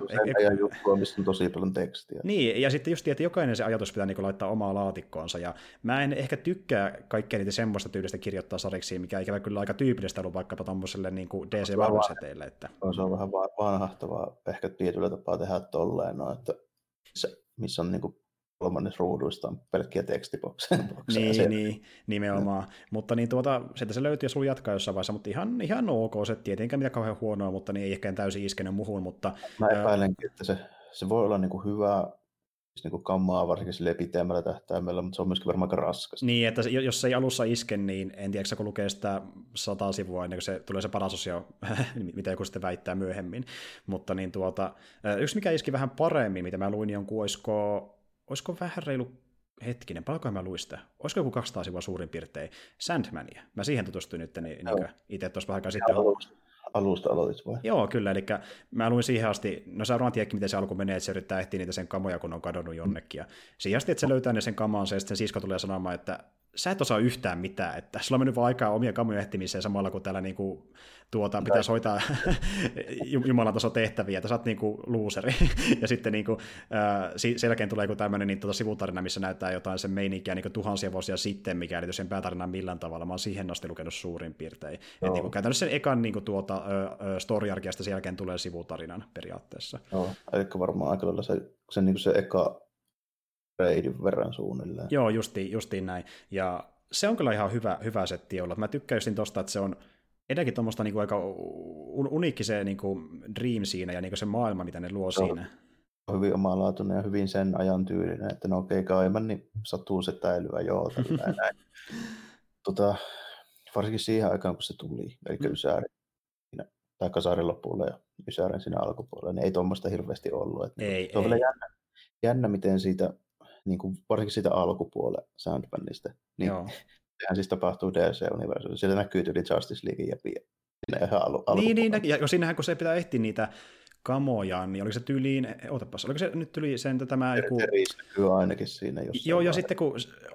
Joku sen niinku kivi, mitä sen piti ehtiä, niin se oli vissiin niinku Justice Leagueillä, että se piti sieltä saada se, mutta se päätyi toisen käsin kuitenkin myöhemmin, että ja tälleen. Niinku silleen jännä, että se sidottiin alussa siihen ihan mihin perusteluun. Joo, ja siis kun mä en aluksi, mä tiesin, että se on niinku myöhemmin enemmän niinku pyörin niitä kanssa samoissa tarinoissa, mutta en tiedä, että noin varhain jo, että se niinku liittyy samaan maailmaan. Siinä alkupuolella varmaan sitä näkyy enemmän sitä niinku kytköstä, että sitten kun sitä tuli suosittu ja se alkoi vetää ihan omiaan se kaivan, niin sitten se vähän niinku... Meni omaksitukseen sitten, joo. Ohettiin, että se olisi voinut yhtä hyvin olla ihan omaa maailmaa. Juuri näin. Ja mun täytyy myöntää, että niin kun puhutaan tästä Gaimanin satusetäilystä, niin sillä on tämmöisiä hyvin sadun kaltaisia tarinoita ja semmoisia, niin missä enemmän rakennetaan sitä tunnelmaa ja niitä no, niin tilanteita kuin tarinaa varsinaisesti. Joo. Ja niin kuin Sandman, niin sehän siis on Morpheus, eli se kreikkalainen. Nimenomaan. Joo, unen... Sillä eroilla, että se on vaan tommoinen goottirokkari. Joo, goottirokkari, unen ruumiillistuma, ja se kuulostaa just, kun se puhuukin, että semmoista hyvin niin kuin, niin eteeriseltä, filosofiselta kaverilta, mutta sitten se on jännä. Sitten se niin kuitenkin se ei ole missään omassa ulottuvuudessa, vaan se justiin hengaa niin tämmöisiä maanläheisempienkin tyyppien kanssa. Ja vaikka Konstantin näkyy, joka alussa siinä tarinaa myöskin, se menee sen kanssa hengaamaan yhdessä vaiheessa. Ja se on ihan hauska huolta. Ihan perustyyppejäkin paljon. Sillä, että se juttelee jossain puistossa. Joo, juuri näin. Ja tuo on semmoinen hahmo, että niin mä en tiedä, tykkäänkö mä siitä niin loppujen lopuksi kauhean paljon, mutta se, jotenkin sen hahmon niin idea on kiehtova, ja sen maailmansa taustalla on kiehtova. Ja että, tässä päästään just niin siihen, että niin Gaimanin ne maailmat on ihan mielenkiintoisia, sitten ne hahmot on vähän semmoisia niin hiittäinen mistyylisiä, että niin mä en tiedä, se mikä mun lempari hahmo, mutta se maailman niin mielenkiintoinen, että se sen takia on mukaan se niin sarjakuva. Se on mun mielestä tietoinen ratkaisu myöskin Gaimanilta, koska se kirjoittaa tuommoista niin kansantarua. Mm. Eihän niiden ne hahmot, niin ei niiden kuulu olla semmoisia samaistuttavia. Ei missään nimessä. Esimerkiksi tuossa, paitsi sitten tuossa Sandmanissa, niin sen sisko, se kuolema, niin se on paljon sympaattista. Se on, mä haluaisin nähdä siltä oman niin tarinaan, en tiedä löytyykö semmoinen, mutta se oli mielenkiintoinen. Se on saanut oman kokoelman jossain vaiheessa, missä on koottunut kaikki, missä se sitten hengoilee. Pitää katsoa se kyllä jossain vaiheessa, varmaan löytyy sekin komiksologista, mutta se oli mielenkiintoinen se Death kyllä. Ja siis se alkutarina on lopulta tämmöinen niinku, aika pitkälti vähän supersankaritarinan tyylinen, mutta vähän vaan semmoinen justiin niinku mysteerisempi, että kuitenkin se tulee se loppuvastus sinne, että vastaan sen taistelee tavallaan. Niin, että mä tavallaan ehkä vähän, se oli vähän harmi, että se niinku taantui semmoiseen vähän perussupersankarin meininkiin, mutta se silti on vähän erikoisempi joka tapauksessa, kun se on niin outo se hahmo ja se maailma siinä, että niinku se tavallaan veti sinne silti puoleensa. Kyllä se niinku, Sandmanissakin käy vähän niin, että sitten se Gaimanin se tyyli ja mikä sillä toimii ja mikä ei, niin se vähän niinku jalostuu siinä sitten muutama albumin aikana, että se sitten niinku saavuttaa sen niinku lopullisen semmoisen niinku parhaimmat jutut, niin ehkä siinä sitten muutama albumin paikkeilla. Joo, ja se tuntuu, että se parani pikkuhiljaa, ja mä saatan sitä ehkä jatkaa jossain vaiheessa todennäköisesti kuin Hellblazer, mä tykkäsin siitäkin vähän enemmän noista kahdesta, mutta se oli ihan jees, ja Sitten yksi toinen, mikä nyt on noista kolmesta, näistä kolmesta ehkä se mun ultimaattinen lemppari, mä tykkään siinä sitä hahmosta, vaikka eniten päähahmosta, niin mä en nyt ole lukenut toki noita aiempia numeroita kauan sitten, mutta mä nyt luin tämän niin kuin viimeisen tarinan vihdoinkin loppuun, eli mä luin ton Hellboy in Hellin, eli se viimeisen tarinan siihen, minkä on alkuperäiseen arkkiin, niin nyt vihdoinkin. Ja niin, eli kun se nyt päätyy sinne helvettiin ja sitten pääsee näkemään isänsä sukulaisia, ne on kusipäätä kaikki. Se on kaikki päin perrettä vähän nyt sielläkin. Kyllä. Ja niin siis on vaan, mä jotenkin en tiedä, helpoin on vaan niin saakeli hyvä, siis niinku, kun se just niin päinvastainen, okei siinä on kyllä niinku paljon sitä niinku dialogia ja kaikkea lorea sun muuta, mutta se on enemmän niinku näiden niinku hahmojen kautta se ekspositio tulee ja vähän niinku silleen pienissä ryppäissä, siis siinä välissä on sitä toimintaakin, tai sitten vähintään niinku helpoin toteaa, että okei selvä homma, saa kyllä turpaa ja tarina etenee sen jälkeen. Se on helpoin niinku kevyempää, että siinä ei ole sitä niinku tekstiboksi spammia silleen, että niin. on se niinku modernimpi niin kuin se tapaa tehdä sitä. Kyllä. Ehdottomasti. Ja mun mielestä nuo kaikki kolme on niin kuin tosi hyvän näköisiä ollut vaikka silloin alkuaikoina, ja Sandmania siinä on todella niin kuin näyttävä sarjakuva, se on niin kuin sitä, pelkästään visuaalisesti erittäin hyvän näköinen. Mutta sitten just niin tuo Hellboy on tommoinen, niin kuin, se on niin simppeli, että se näyttää tyylikkäältä, se on niin nimenomaisen näköinen. Se on hyvin persoonallinen, vaikka se on aika pelkistetty se tapa tehdä sitä, että mites muuten helpoin Hellissä? Piirtikö Mingiolla kaikki itse, vai oliko sillä avustaja? Siinä oli joku toinen kaveri piirtämässä tyyliin yhden pätkän, ja sitten pari sivutarinaa, mikä siihen päätarinaan kuulunut. Sillä välillä niissä ennen niin siinä oli aika monta vuotta, kun se ei itse kerennyt piirrellä niitä. Joo, siis se oli piirtänyt niin suurimman osan, mutta pari tarinaa oli joku toisen piirtämiä.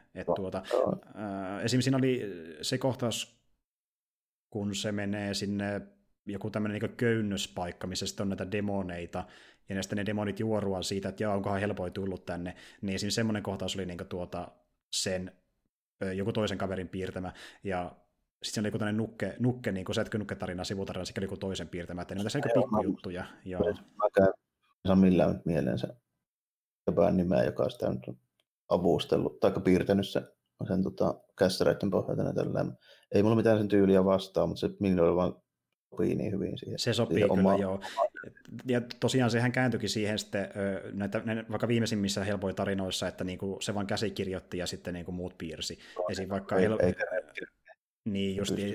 Vaikka noissa helpoin NTBPRD-tarinoissa, mikä tuli noiden jälkeen.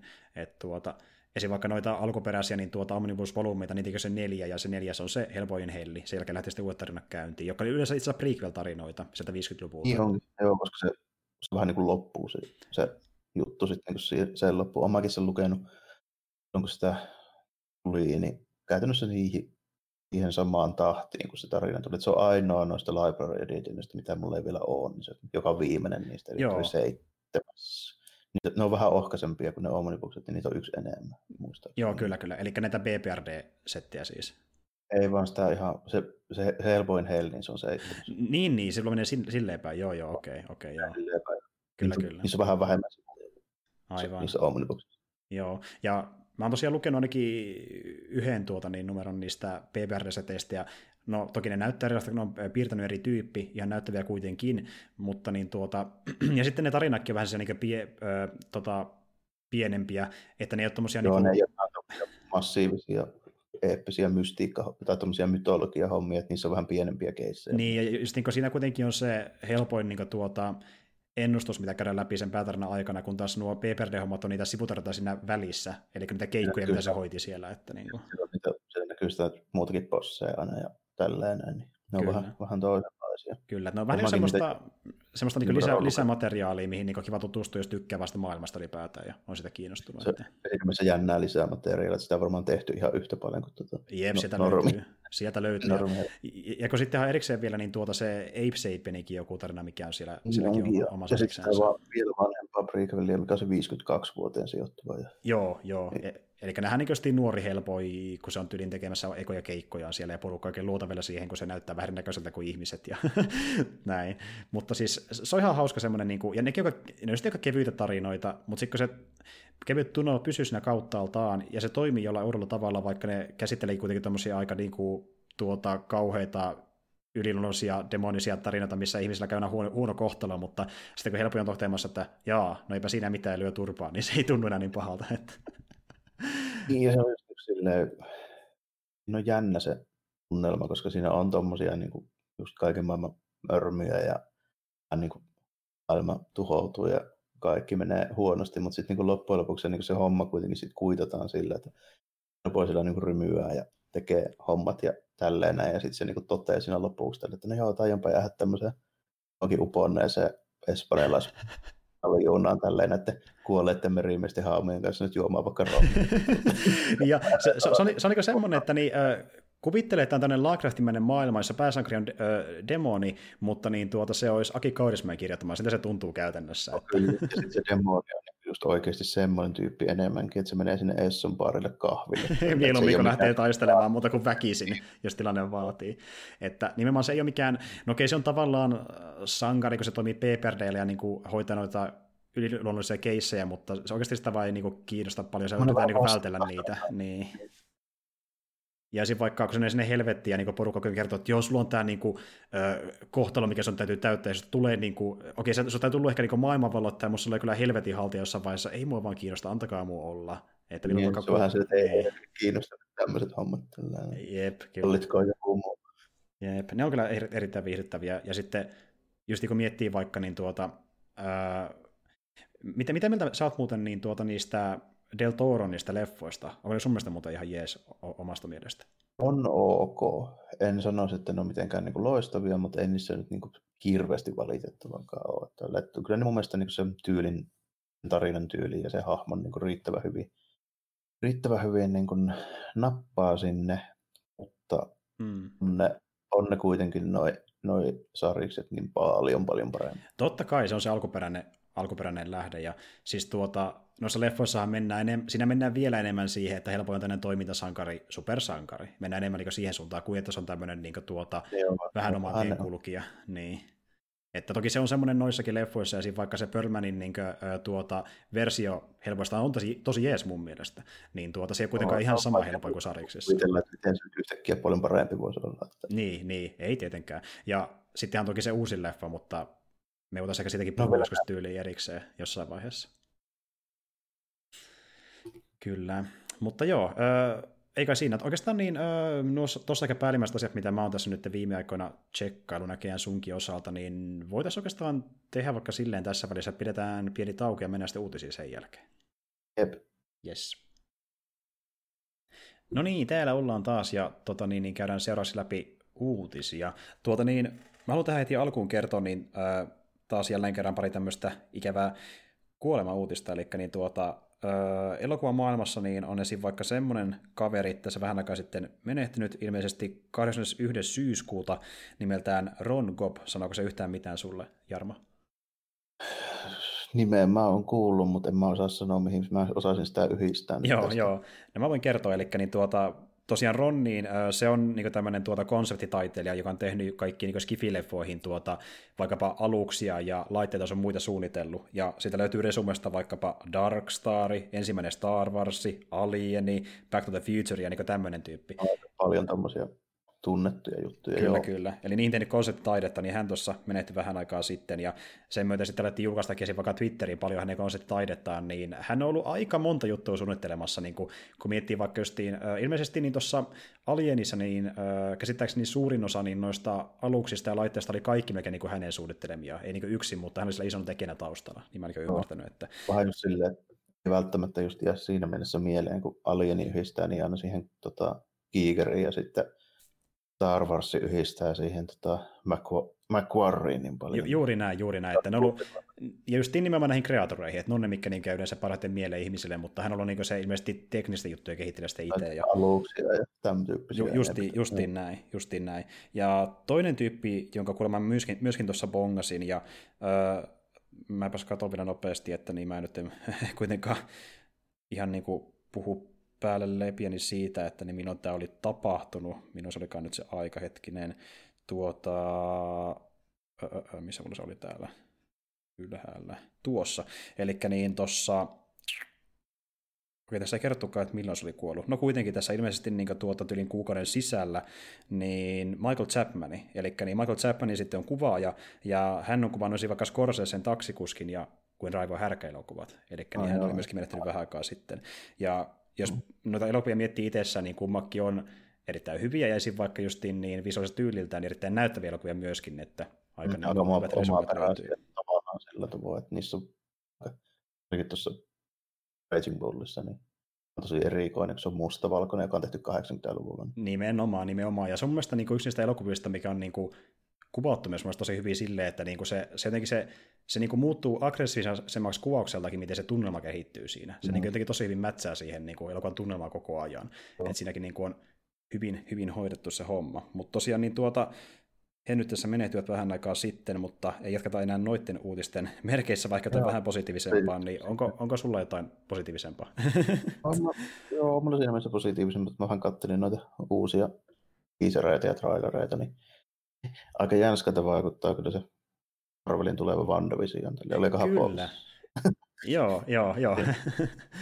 Joo, eli niin ja sen tosiaan nyt pitäisi tullakin tässä niin itse asiassa ensimmäisenä Marvel-sarjana tuonne Disney Plussaan, eli alun perin piti olla Falcon and Winter Soldier, mutta niin se nyt onkin WandaVision, joka tulee siis joulukuussa Disney Plussaan, ja nyt kun Disney Plus löytyy myöskin Suomesta, niin tulee vissiin tännekin sitten toivottavasti myöskin joulukuussa. Toivon mukaan heti kättelyssä, ja se Winter Soldier-juttu, niin se vaatii varmaan vähän enemmän location-kuvauksia, niin niitä on hankalampi toteuttaa, mutta tämähän näyttää sitcomilta. Niin näyttääkin, että kuvattu siellä samassa studiossa varmaan koko höyskä suurin piirtein, ja käytetty yli lähimmällä niin kujailasta kuvaamassa ulkokohtaukset, että siltä se näyttää. Kaikki on kuitenkin lavaaste hyvin todennäköisesti, vaan siinä ei paljon muuta tarvitse, että se istutaan samoilla ruokapöydillä ja sohvilla. Niin, juuri näin. Se ihan jäänskätä vaikuttaa kyllä, että se on tuommoinen kunnon. Siis se käy silleen, että toi Scarlet Witch niin luo tämmöisen oman todellisuuden itselleen. Joo, se herättää visionin henkiin ja sitten ne elää sitcom maailmassa, missä on kaikki laugh-trackit ja muut taustalla. Tämmöistä 50-luvun omenapiirakka-meininkiä. Kyllä, ja sitten vähän naurellaan vitseä. Sitten pikkasen synkkenee vähän väliin se meininki, kun alkaa voimat rakoilemaan sieltä. Se on ihan mielenkiintoinen asetelma, tai pakka myöntää kyllä. Kyllä, ja sitten tässä vähän silleen tsiikasin tarkemmalla silmällä, kun tiesin ja kuulin, että tässä on vähän tämmöistä viittauksen tynkää varmaan laitettu tähän, niin se viini, mitä ne kaataa siinä ruokapöydässä illallisella, niin se katteli, että mitä siinä tiiketissä oli, niin aika hyvä tämmöinen pikku easter egg, jota mun jättämättömällä ranskalla, niin se oli siis Marchand du Mépris, oli tää viinin merkki, eli siis suomeksi tarkoittaa Meprisin talo, eli House of M. Tätä. Nyt porukkaa googlaamassa, niin joo, eli niin niin aikoina oli semmoinen sarjastarina, mistä ollaan muista puhuttu aiemminkin jossain vaiheessa, missä niin tosiaan Vandalla flippaa ja hän poistaa kaikkien mutanttien kyvyt, eli ne pystyy käyttämään niitä. Joo, se tullaan, että Omar Mutants, kun meni käpyy siihen, kun kaikki meni taas pieleen, niin kun No Skarrovitsin voimat on aina ollut vähän sellaiset, että niitä ei ole hirveän tarkkaan määritelty. Käytännössä se on vähän sellainen, että on tämmöinen plot device-hahmo, kun voi käytännössä tehdä mitään vaan. Mm-hmm. Sitten niin sitä käytettiin tommoseen, että kastiin suurin osa Marvelin mutanteista veksi tällainen, jolloin saatiin varmaan vähän tiivistettyä, vähän tämmöinen repuuttaus niin kuin ikään kuin tällainen. Tuommoisen niin tarinan pohjalta, niin eli jos se siinä tuumasi, että no more mutants, niin mitäs jos nyt se tuumaakin, että olisipas kiva, kun olisi muitakin mutantteja kuin me. Niin. Ja hei, tässä saa hyvä aasinsilta, kun sä puhuit siitä justiin, että niin oliko se nyt tämä Bernardini, joka oli sen saanut selville, että kuka on tämä seuraava pahis? Podcastissa vähän puhuu tällainen, että Kang the Conqueror olisi niin kuin, seuraava Avengers-pahis, ja se olisi, niin kuin, olisi kästetty jo. Kyllä, eli niin hän oli haastellut niin Lovecraft Country-sarjasta jotain näyttelijä, semmoista on nimeltä kuitenkaan ketään siellä. Oli, muistaakseni se kertoo nimeenkin, mutta sitten kun se nyt piti tarkistaa se, mutta unohdin tuossa tällä viikolla. No kun mä en tarkistanut, mä vaan epäilin, että se on ehkä tuo Michael K. Williams, koska se on se nimekkä ehkä noista kaikista. Niin, että se voi olla se, tai sitten joku todennäköisesti. Siinä on kaksi vaihtoehtoa, että joko tämä, tai sitten se vähän onko se muistelin trailerin perusteella vaan, niin sitten se nuorempi kaveri siinä. No kumpi tahansa, vähän riippuu minkälaisen haluat tehdä siitä, että niin nuoren konkari vai vähän iäkkäämmän kaveri. Mutta joka tapauksessa niin meillä on Wanda, jolla on tämmöisiä kykyjä, ja sitten kun miettii, että se tulee olemaan vaikkapa sarjassa nimeltään Doctor Strange and the Miten se nyt menikään? Multiversumit, ja sitten meillä on Kangi, joka pystyy matkustamaan ajassa ja muutenkin muuttaa todellisuutta. Ja sitten muuten tähän liittyy toinenkin, missä mä aloin epäilemään, että mitä jos ne tuokin meille niitä oikeasti aiemmista leffoista tuttuja mutantteja samalla näyttelijöillä myöskin tähän, näihin leffoihin mukaan, koska semmoinenkin nyt paljastui, että Spider-Man 3 tulee olemaan Electro, jota näyttelee sama tyyppi kuin Amazing Spider-Manissa. Joo, kyllä, Jamie Foxi. Niin mitä jos ne yhdistää noita leffoja toisiaan ja esim. Vaikka saataisiin se live action Spider-Verse, kun tuohonhan se nyt viittaa tietenkin aika selkeästi ja se on mahdollista tässä vaiheessa, niin en sitten tiedä. Joo, jos ne yhdistelee niitä näillä tämmöisillä kekkulihahmoilla. Juuri näin. Ja sitten kun on tuommoisia hahmoja ja tuommoisia kykyjä, niin ne voisi tyliin säästää casting kulussa ja ottaa sinne vaikka niinku, sitä repuutusta X-Menistä niin tuttuja näyttelijöitä esimerkiksi. Niin, että tuommoisikin on mahdollisia käytännössä noiden hommien takia, mutta saa nähdä, mitä ne tekee oikeasti. Mutta potentiaalia on niin noiden hahmojen ja tarinajuttujen takia aika hemmetisti, mitä ne voi tehdä seuraavaksi. Joo, no siinä oli aika tiivistettynä tämmöiset isoimmat Marvel-uutiset, mutta semmoinen toki myöskin nyt tuli ilmi, että niin no esim. Ne kästäisi vaikka niin tuon Kamala Khanin, eli niin Miss Marvel-sarja vähän etenemässä, ja sehän pitää olla alun perin niin tuossa ensi vuonna ulos, mutta varmaan sekin vähän viivästyy pidemmälle koronan takia. Näytti olevan aika sopivan näköinen kyllä niin kuin roolitukset. Tuli silleen mieleen, että ei nyt paljon parempaakaan. Sen puolesta varmaan olisi pystynyt kuvittelemaan. Saa nähdä, milloin tulee. Sen takia en ole tolleilla, että ei välttämättä ole kovin ajankohtainen. Niin, ne voi mennä vielä muihin. Nimenomaan. Ja luonnollisesti, kun niin nuori näyttelijä, niin se leikkaa sitä krediittejä vielä olekaan, mutta siitähän lähtee heti tuommoinen iso Marvel-sarja, niin porukat tietää, mitä se osaa ja mitä ei.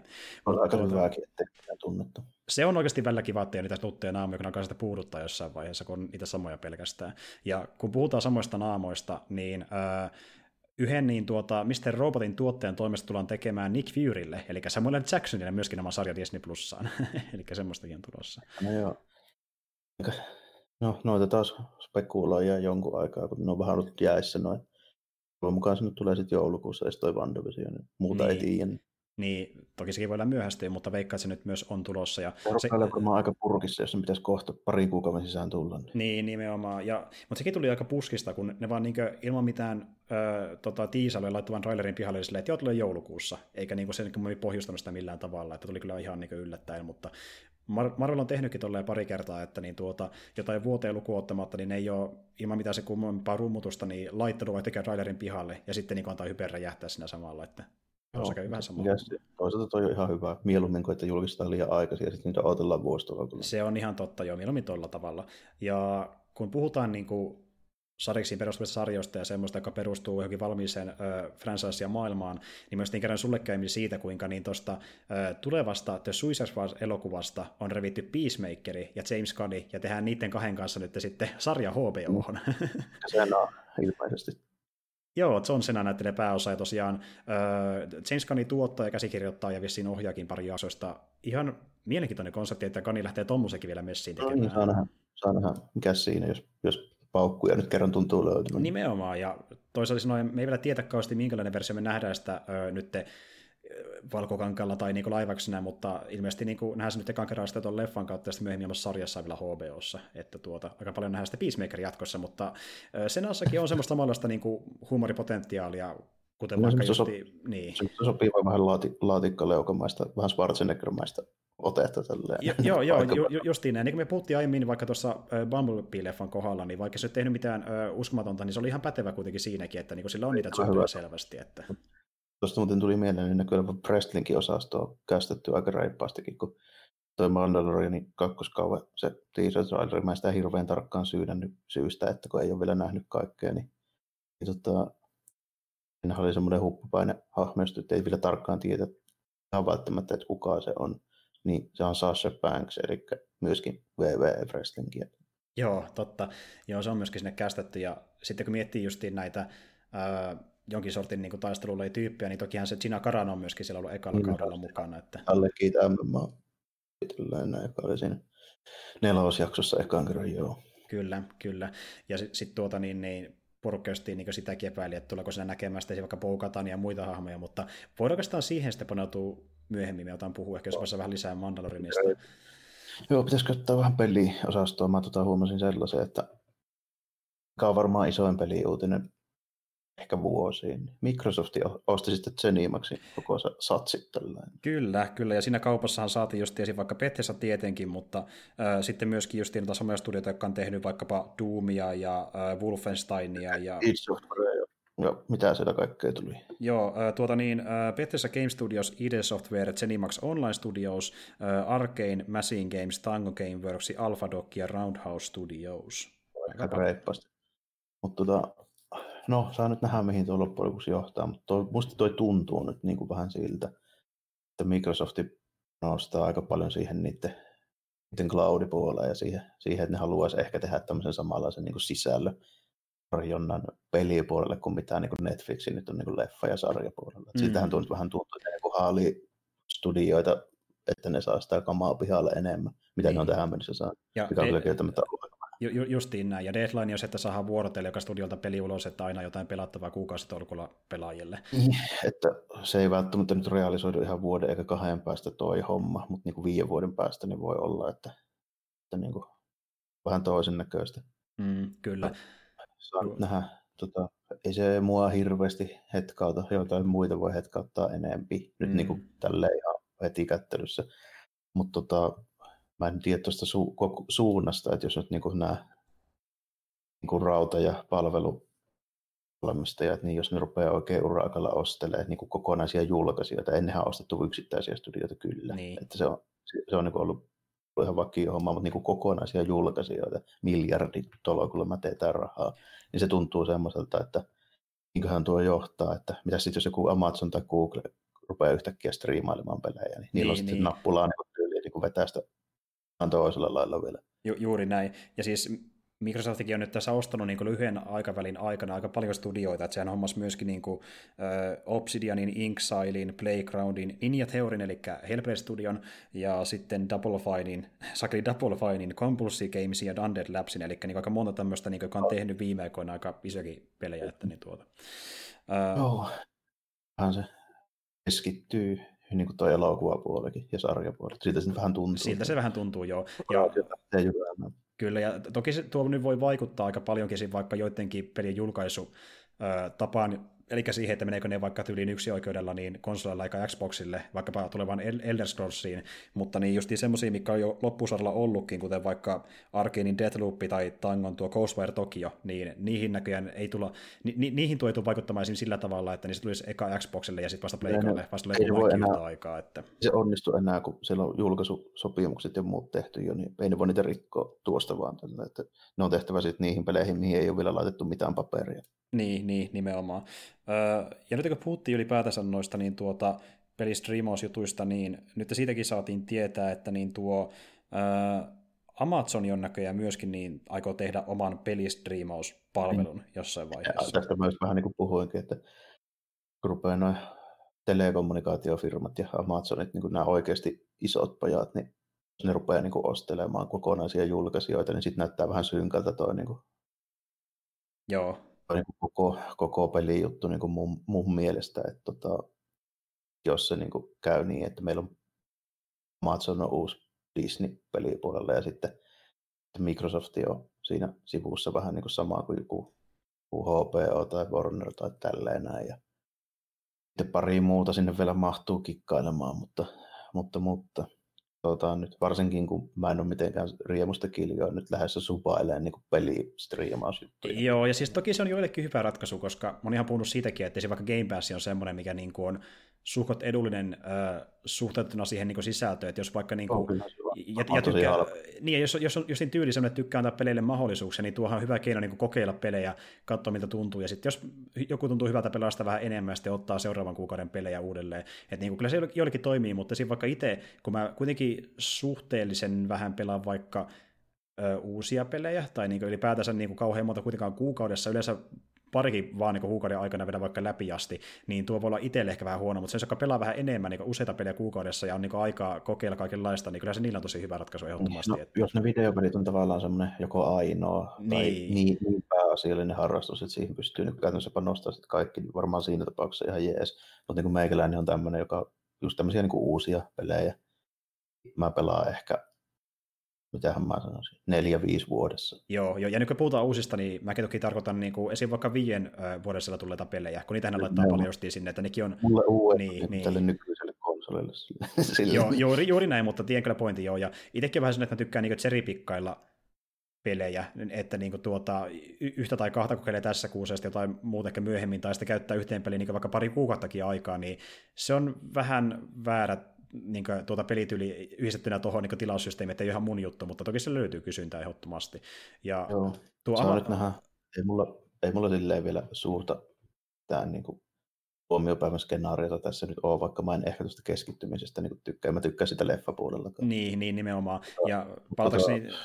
Se on, mulla on sellainen, että pelejä on tullut viimeisen 30 vuoden aikana niin paljon, mitä mä voin edelleenkin pelata. Että vaikka niin kuin uusien pelien tekeminen lopetettaisiin huomenna, niin mulla olisi loppujakseni ihan kiinnostavia pelejä, koska mä pelaan niin paljon vanhoja.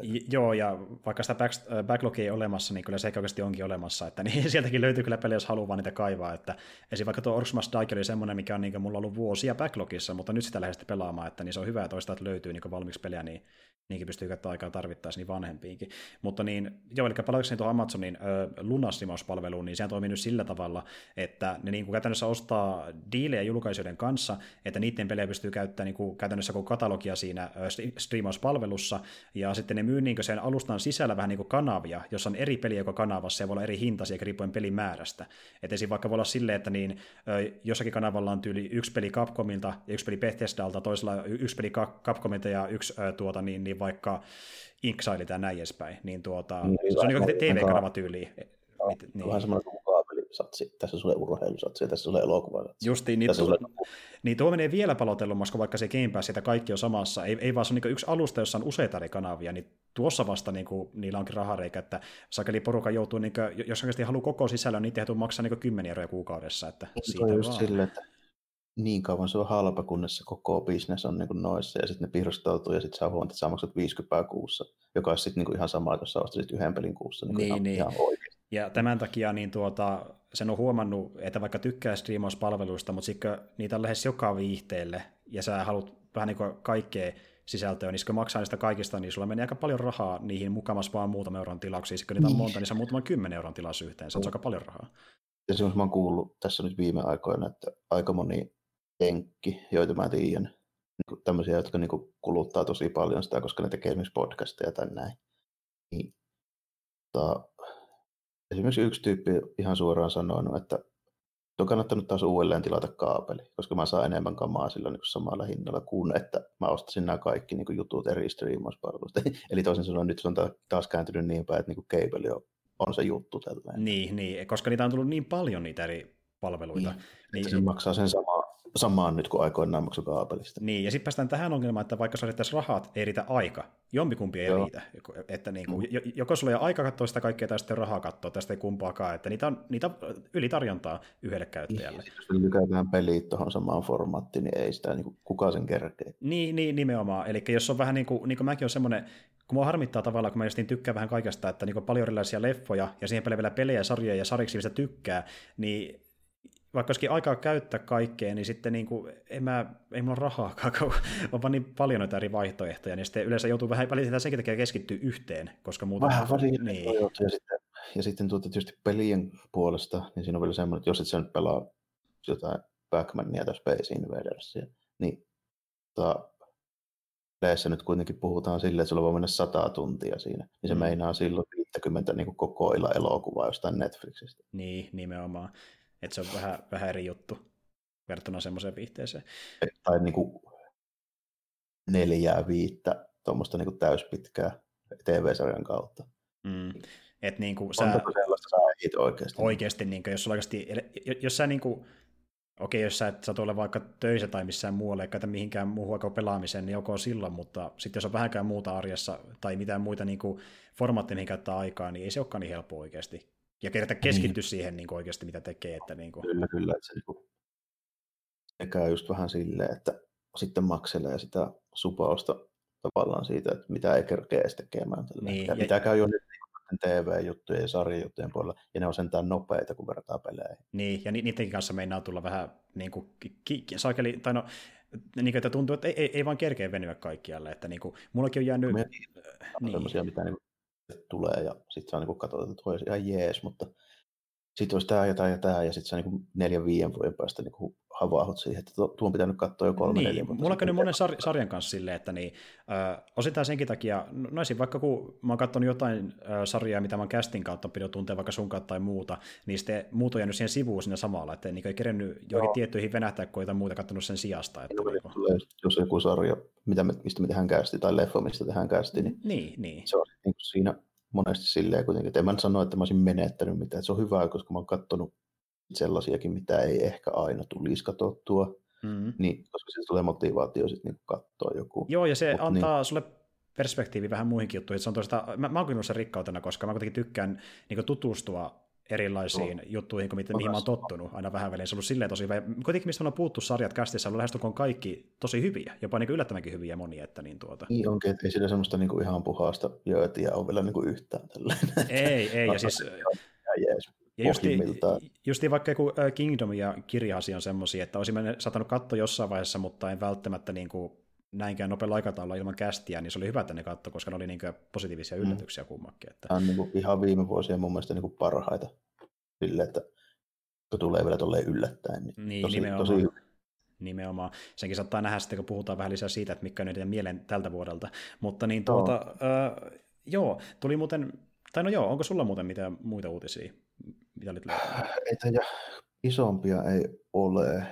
Eikö joo, on mulla pari pikkuhommaa tuossa.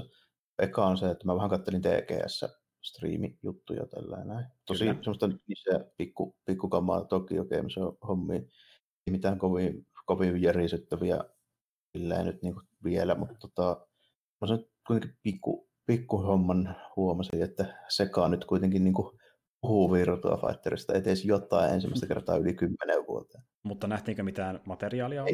Ei nähty kuin promo-banneri, missä oli niin kuin Virtua Fighter Cross eSports. Eli epäilen, että kehittävät uutta kyllä, mutta se mennään se eellä, että ne taitaa tehdä kolikkopeliversion sitä ekaan, niin kuin aina ennenkin tehty. Aivan, okei. Elikkä... Se on Japanissa ehkä vähän eri homma kuin meillä, kun niiden noi pelihallithan on kaikki niin kuin verkkoyhteydessä. Eli se on vaikka osakas siellä Tokiossa pelata niin kuin eri kopeissa niin kuin vastakkain. Niin, se on kehittynyt niin pitkälle, ai saakeli.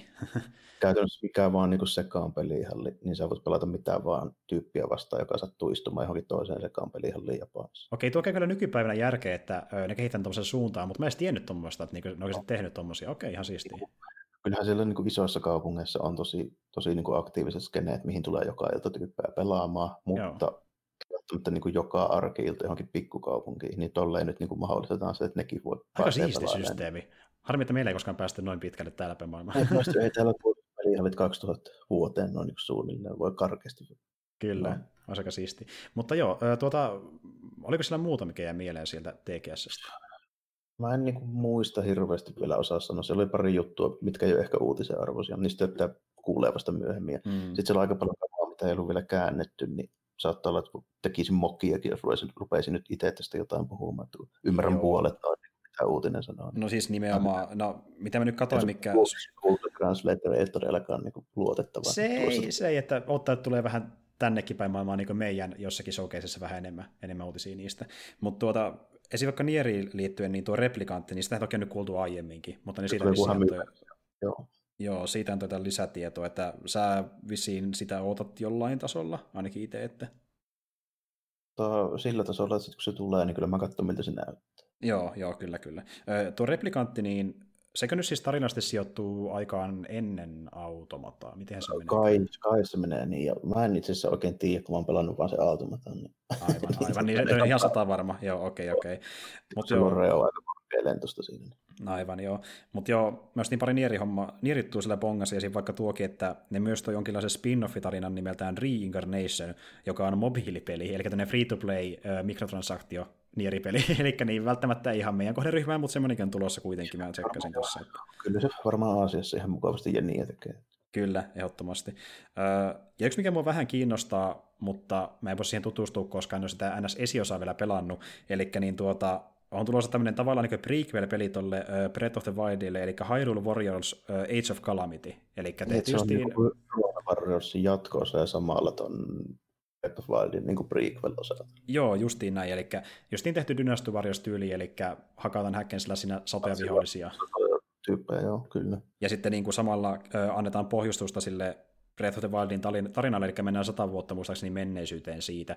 Ja mä oon tosiaan pelannut Breath of the Wildia aikoinaan, kun mulla oli Switch lainassa, mutta kun se oli vaan lainassa, niin en käynyt läpi asti vetämään. Kyllä, eli mä oon kyllä ajatellut se ostavani jossain vaiheessa ja vetää sen Breath of the Wildin, kun se oli tosi hyvä, tykkäsin sitä erittäin paljon, mutta se on vielä työn alla, niin en tommosenkaan peli pysty hypätään, mutta se vähän kiinnostaa silleen, kun kuitenkin kiinnostaa Breath of the Wildin myöskin, niin voi olla ihan jees. Mutta joo, muuta ihmeellistä siellä oikeastaan ei ollutkaan ainakaan oman silmään. Yksi juttu, mikä mä myöskin haluan kertoa, mikä tuossa julkistettiin vähän aikaa sitten, olikohan YouTube ja Twitchin streamissä, eli nyt tosiaan sitten kerrottiin, että niin mikä tulee olemaan Pleikka Vitosen hinta.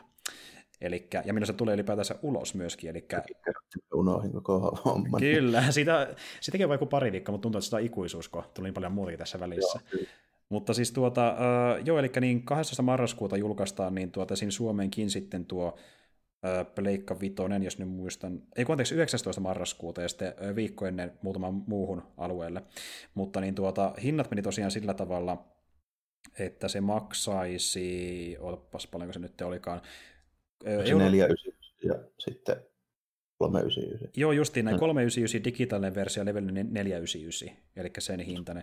Ja sitten kun laskee mukaan sen pienen suomilisän, niin mä katsoin, että aika moni nettikauppa... Niin pyörittää 5,5 se varmaan suunnilleen. Niin, se maksaa semmoinen about 20 enemmän. 5,20 tai 5,30 oli yleinen hinta, mitä mä katsoin. Ja siinä kalliimmassa. No saa sitten... No eiköhän se... Tammikuussa sen saa varmaan Prismasta sillä 399. Todennäköisesti joo. Ja siis en mäkään kuitenkaan hommaamaan julkaisussa ihan vaan sen takia, että kun pelattavaa löytyy jo niin paljon muillekin alustoille, niin mä edes kaipaa uutta konsolia tähän väliin millään tasolla. Sitten kun tulee tarpeeksi kiinnostavia pelejä, niin sitten hankitaan. Niin tässä on tehty moneen kertaan jo todetakin. Nimenomaan. Ja sinne löytyy useampikin, mikä mua kiinnostaa, mutta sitten taas toista, kun voi ottaa, että se hintakin vähän laskee, pelien hinta laskee, mikä taas kallistuu kympillä kalliimmaksi, ainakin niin julkaisuhinnoissa, niin ei kyllä haittaa ollenkaan odottaa, että hinnat laskee. Kyllä. Ja sitten... No, mä kerkisin joutua unohtaa, koska viikkoa ennen tulee merkittävämpi julkaisu, eli Jakuusa 70. Voi pojat. Muuten niin, siihen liittyen olikin yksi toinen juttu, mistä mä sulle jo vähän tiisasinkin aiemmin, niin nyt tehdään Jakuusa-leffa. Elikkä sekin pääsee. Toikin oli tällainen. Kun mä muistelin, että toi Miike olisi tehnyt jo yhden Ryukakotoukun nimisen leffa, joka siis perustuu Jakuun siihen ekaan jollain tavoin, mutta mä en sitä nähnyt. Joo. En ole mäkään, ja tai siihen tosiaan... Joo, ja... ilmeisesti. Joo, eli tällä ei tosiaan ole sen kanssa mitään tekemistä, tämä on niin ihan oma juttunsa, ja... Mä epäilinkin. Ei varmaan Miikettä enää noita tekemään. Jep, ja mä en ihan 100% varma, että niin mistä pelistä nyt on tehty, mä veikkaan, että varmaan sieltä ihan alusta asti, eli Jakuusa 0:sta tai vastaavaa. Tämä alusta, niin. Pelileffat ei keskimäärin kauhean hyviä ole ollut, niin saa nähdä mitä tulla. Se on kyllä totta. Tässä oli tosiaan jenkkituottaja taustalla, eli tavoitteena on tehdä live action elokuvaa, ja sitten kuulemma ne sitä korosti, että ne pyrkii kuulemma tekemään sen leffan kuitenkin niinku niiden pelien tunnelmalla, eli semmoinen, että niinku löytyy sitä vähän vakavampaa melodraamaa ja sitä on sellaista hupsumpaa niinku sivutehtävää kirjaimellisesti, että ne yrittää sen niinku soveltaa pariin tuntiin jollain tasolla. Mikä siinä? Voi niitä tehdä. Ei niin mitään vastaakaan ole. Katsotaan, miltä se sitten lopputulos näyttää. Niin, ja tuo on vähän semmoinen leffa, että niin, sen ei tarvitse tehdä mitään mahdottomuuksia. Jos se niin sen tunnelman ja sen niin maailman onnistuu tekemään niin pelissä, se riittää käytännössä. Että, niin kuin... ja siitä kyllä sitä irtoaa joku ihan riittävän hyvä slice parin tunnin leffatarina. Niin, joka voi toki olla myöskin alku jollekin isommalle leffasaakalle, jos nyt saa sillä tarpeeksi suosia. Varmaan sitä ne tähtääkin osittain. Kun pelejäkin on noin monta, niin tehdään saakille leffojakin, jos varmaan tulee. Kyllä. Mulla on vielä tuohon Taris-puolella, niin Keanu Reeves, meidän vanha suosikki, niin on laittanut vähän Kickstarteria pystyyn tuossa vähän aikaa sitten. Ja siis Reevesillä on tämmöinen sarjisprojekti kuin Berserker, siis nimenomaan vokaalit pois sieltä välistä. Eli Berserker ilman äätä. Berserker, kyllä. Niin. Joka siis on vähän tälleen, että se on niin kuin Keanu Reevesin itsensä näköinen jätkä, joka on vähän niin kuin Wolverine-osaston tämmöinen antisankarihahmo, tällainen toimintameininkiä, John Wick, paitsi Wolverine. Joo. Mutta Buumi kanssa tekisi vähän niin kuin Berserkeriä, missä sitten niin Keanu ilmeisesti haluaisi vähän niin kuin kirjoittaa sitä tarinaa ja ihan oikeasti niin kuin olla mukana siinä, koska se ilmeisesti tykkää tämän tyyppisestä projektista. Niin iskas isoimmat sarjakuva Kickstarter-rahnat ilmeisesti koskaan, eli 1,4 miljoonaa. Vau. Wow. Jos se ei riitä yhteen numeroon, niin en tiedä mikä. Eikä se yhteen numeroon riitä, kun siis mä katsoin sitä minimitavoitetta, se oli 50 000. No niin, sieltähän putkahti. Joo. Mikä se sitten on niin premissi sitten suurin piirtein? No, John Wick, mutta Wolverine puhumi julkaisee, en tiedä. Okei, vähän tämmöinen kuriositeetti, että eikä tiedä mitään on sitä loppupeleissä luvassa, mutta ihan mielenkiintoinen, kun se itse kuitenkin mukana siinä taustalla, että niin se voi olla ihan persoonallinenkin juttu, jännä nähdä sitten. Että. No tässä nyt viimeistään niin todettiin, että koska ei nyt niin Taris Kickstarterit, ne ei ole niin iso raha juttuja, ei ne saattaa olla siellä miljoonia niin käytännössä koskaan. Ellei ole tuommoinen nimi taustalla. Että. Niin, eli nimenomaan Keanu Reeves on niin kuin suositumpi kuin mikään tämmöinen niin kuin yksittäinen sarjakuvan julkaisija ilmeisesti nyt kuitenkin. Se on aika ikävän kuulostaisi totta puhutaan, että joo. Se vaaditaan, että saa tuommoisia rahnoja, mutta no ainakin saahan tuohon projektiin, että jännä nähdä. Onko sulla muita vielä vai? Ikinä ne oli, se on mun viimeinen mandatory-sarjis. Uutinen on aina pitää vähintään yksi olla, muuten ei perinteessä. Joo. No tuossa on hyvä aasinsilta, kun mullakin on vielä yksi juttu, minkä haluaisin mainita, eli liittyy myöskin Keanu Reevesiin, eli tämäkin liittyy vielä Marvel-sarjoihin, nimittäin nyt siitä on huhuiltu, että niin vihdoinkin on löydetty Keanu Reevesille niin Kevin Feigein kanssa niin rooli MCU:ssa, eli niin ilmeisesti hän saattaa tulla esittämään nyt sitten Spectoria tuossa tulevassa Moon Knight-sarjassa, mikä myös tulisi MCU:n Disney Plussaan.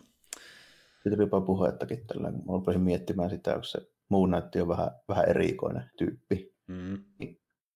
Mitenhän se toteutetaan tällä, että Keanu nyt ei ole ehkä, niin kuin vaikka saattaa olla ehkä muuten erittäin loistava mies, mutta sillä ei välttämättä ehkä sitä kaikkea niin kuin aajinta draama rangea nyt niin kuin näyttelijänä, niin en ehkä sanoisi, että olisi kuitenkaan. Niin, se on toimintastara, tai sitten se on tämmöinen välttävä komedia meijari, niin Goofy Boy.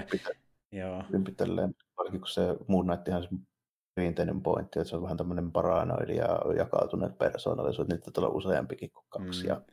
Kyllä. Ja haastava hahmo. Ja mä vähän luulen, että ne saattaa tehdä sen sillä tavalla, että niin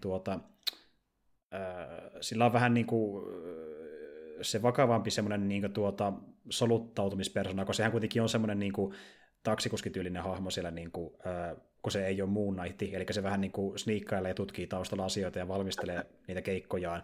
Sitten se on Moon Knight ja sitten se on se pelimies siinä myös sivussa vielä. Että. Se on vähän niin kuin toi Night Outta Batman. Joo, justiin näin. Niin mä vähän luulen, että, niin kuin, että se varmaan tehdään sillä tavalla, että se vetää aika straightina sen Moon Knight ja sen niin kuin kuskiosion, mutta sitten se saattaa vetää sille rekkeriseksi se pelimieshomma, että se vähän niin kuin yrittää olla pelimies, mutta se ei oikein onnistu siinä, että se on niin kuin sellainen niin kuin, awkward pelimies. Että niin kuin huono Bruce Wayne varmaan ne tekee sen sillä tavalla, kun se ei, nimenomaan sillä ei ole oikeasti niin kauhean iso reitsi muutenkaan sillä Keanu Reevesillä.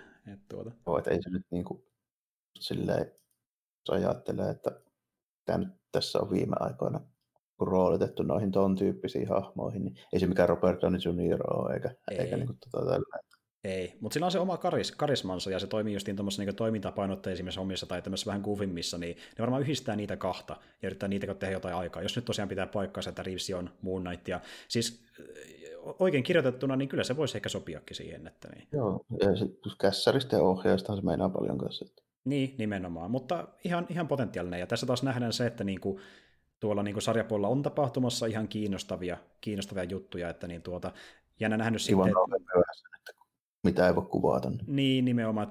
Sekin on vasta idean tasolla, että se ei ole ilmeisesti vielä esituotannossakaan, että se on monen vuoden päässä.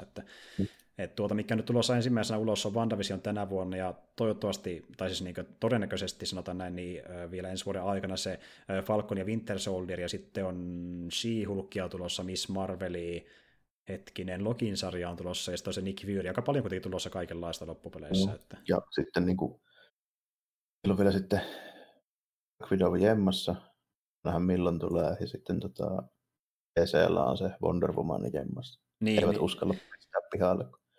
Joo, ja itse asiassa tuo Black Widowhan laitettiin taas vähän pidemmällä aikataulussa, eli oliko se yli huhtikuussa tulossa muistaakseni ulos. Sen kanssa ei siirti puoli vuotta niin kuin ihan heti kättelyssä. Eivät ruvea nyt enää niin kuin kihnuttaa sitä kuukausi eteenpäin. Toivovat, niin, että tulee tänä vuonna. Kaikki tietää, että ei tule tänä vuonna. Niin, nimenomaan. Ja sen kanssa ei tehty mulaneita, kun se ei mennyt ihan putkeen. Eli että pyydetään tilausmaksuja vielä erikseen niin kuin, ostomaksu digitaalista leffasta, niin mikä aika korkea, niin ei uskalta tehdä samaa hommaa Black Widowin kanssa. Eivät luottaneet siihen, että Black Widow nyt olisi vaikka kuinka on MCU-elokuva. Niin, ei ole yhtä vetävää kuin Mulani, mikä on elokuvamaailmassa vähän isompi titteli edelleen. Joo, ehkä joo. Silläkin on semmoisia ongelmia oli kyllä, että siinä oli vähän semmoista boikotin tynkää ja sitten ne varmaan oletti, että se olisi niin Kiina-osasto niin kuin ollut se, mistä ne rahat olisi kiskottu, mutta niin, ehkä niissä ne on älynyt sitä, että Kiinassa tulee about joka vuosi yksi Mulani-leffa, niin. Niin, että sama kauraa sen muidenkin joukossa. No, ehkäpä huonommin. Kyllä, mutta joo, ei kai siinä. Tässä on aika pitkälti tärkeimmät uutisomat, mitä mäkin olen bongannut, ja sää myös ilmeisesti. Niin eipä sen se kummempaa. Oikeastaan voidaan ehkä laittaa pikkuinen jaksokin purkkiin. Tosiaan nyt tulikin vähän kompaktiimpi tällä kertaa, kun oltiin 200 paikan päällä, mutta ei se mitään. Saatiin oikeastaan ihan kiva, niin päästiin vähän puhumaan muistin kuin pelihommista tuossa alkupuolellakin. Se oli ihan virkistävää. Joo, päästiin vähän sarjista livautettua väliin, normia enemmän. Harvinaista mä puhuin sarjista myöskin, että päästiin niinkin pitkälle. Niin. Kyllä mä niitä luen itsekin, mutta en niin paljon kuin Jarmo tietenkään. Että. Joo, eli niin, näillä mennään ja me tullaan itse asiassa tekemään tässä ihan niin kuin, no meidän aika tuolla huomenna jo seuraava jakso. Mä en nyt tiedä, tuleeko se ihan tämän jakson perään heti vielä ulos, se vähän riippuu, mitä mä kerkeen näitä editoida, mutta niin tullaan tekemään tämmöinen tietynlainen pohjustusteema, jakson merkeissä Halloweenille, mutta se leffa, mistä me puhutaan, niin se ei ole pelkästään myöskään kauhuelokuva, vaan se on myöskään kauhea elokuva, ja palataan siihen sitä vähän myöhemmin. Mutta kuitenkin pistetään tämmöistä vähän tämmöistä lokakuun jänskätystunnelmaa tietyllä tapaa. Kyllä, ja oikeastaan voin sanoa tässäkin vaiheessa, että me tullaan tämän viikon jälkeen, eli tämän niin kuin oikeastaan lokakuun niin ensimmäisen viikonlopun jälkeen niin pitämään sellainen 3 viikon tauko. Eli me palataan niin siinä ennen sitä kuuvaihdetta niin edeltävänä viikonloppuna, ja me tullaan sitten silloin tekemään vähän lisää tämmöistä Halloween-teemasta settiä. Mulla on tässä tosiaan vähän menoa, niin mä sitten kerkeen nauhoitella tässä ihan lokakuun aikana 2 viikkoa, mutta me pidetään siis tosiaan tauko ja palataan sitten uudestaan kuvioihin. Mutta tosiaan tehdään vielä tämän jälkeen se just teemajakso, ja sitten vasta alkaa tauko sen jälkeen. Seuraavaa kannattaa odotella sitten vasta niin kuin 25. päivän jälkeen. Siinä paikalla justiin näin. Mutta joo, eli tämmöinen kuvio on lokakuussa ja näillä mennään, mutta ei kai siinä, että kiva kuuntele tänne asti ja tosiaan palataan sitten asiaan siinä teemajakson merkissä, ei muuta kuin moikka kaikille ensi kertaan. Morjesta, moi.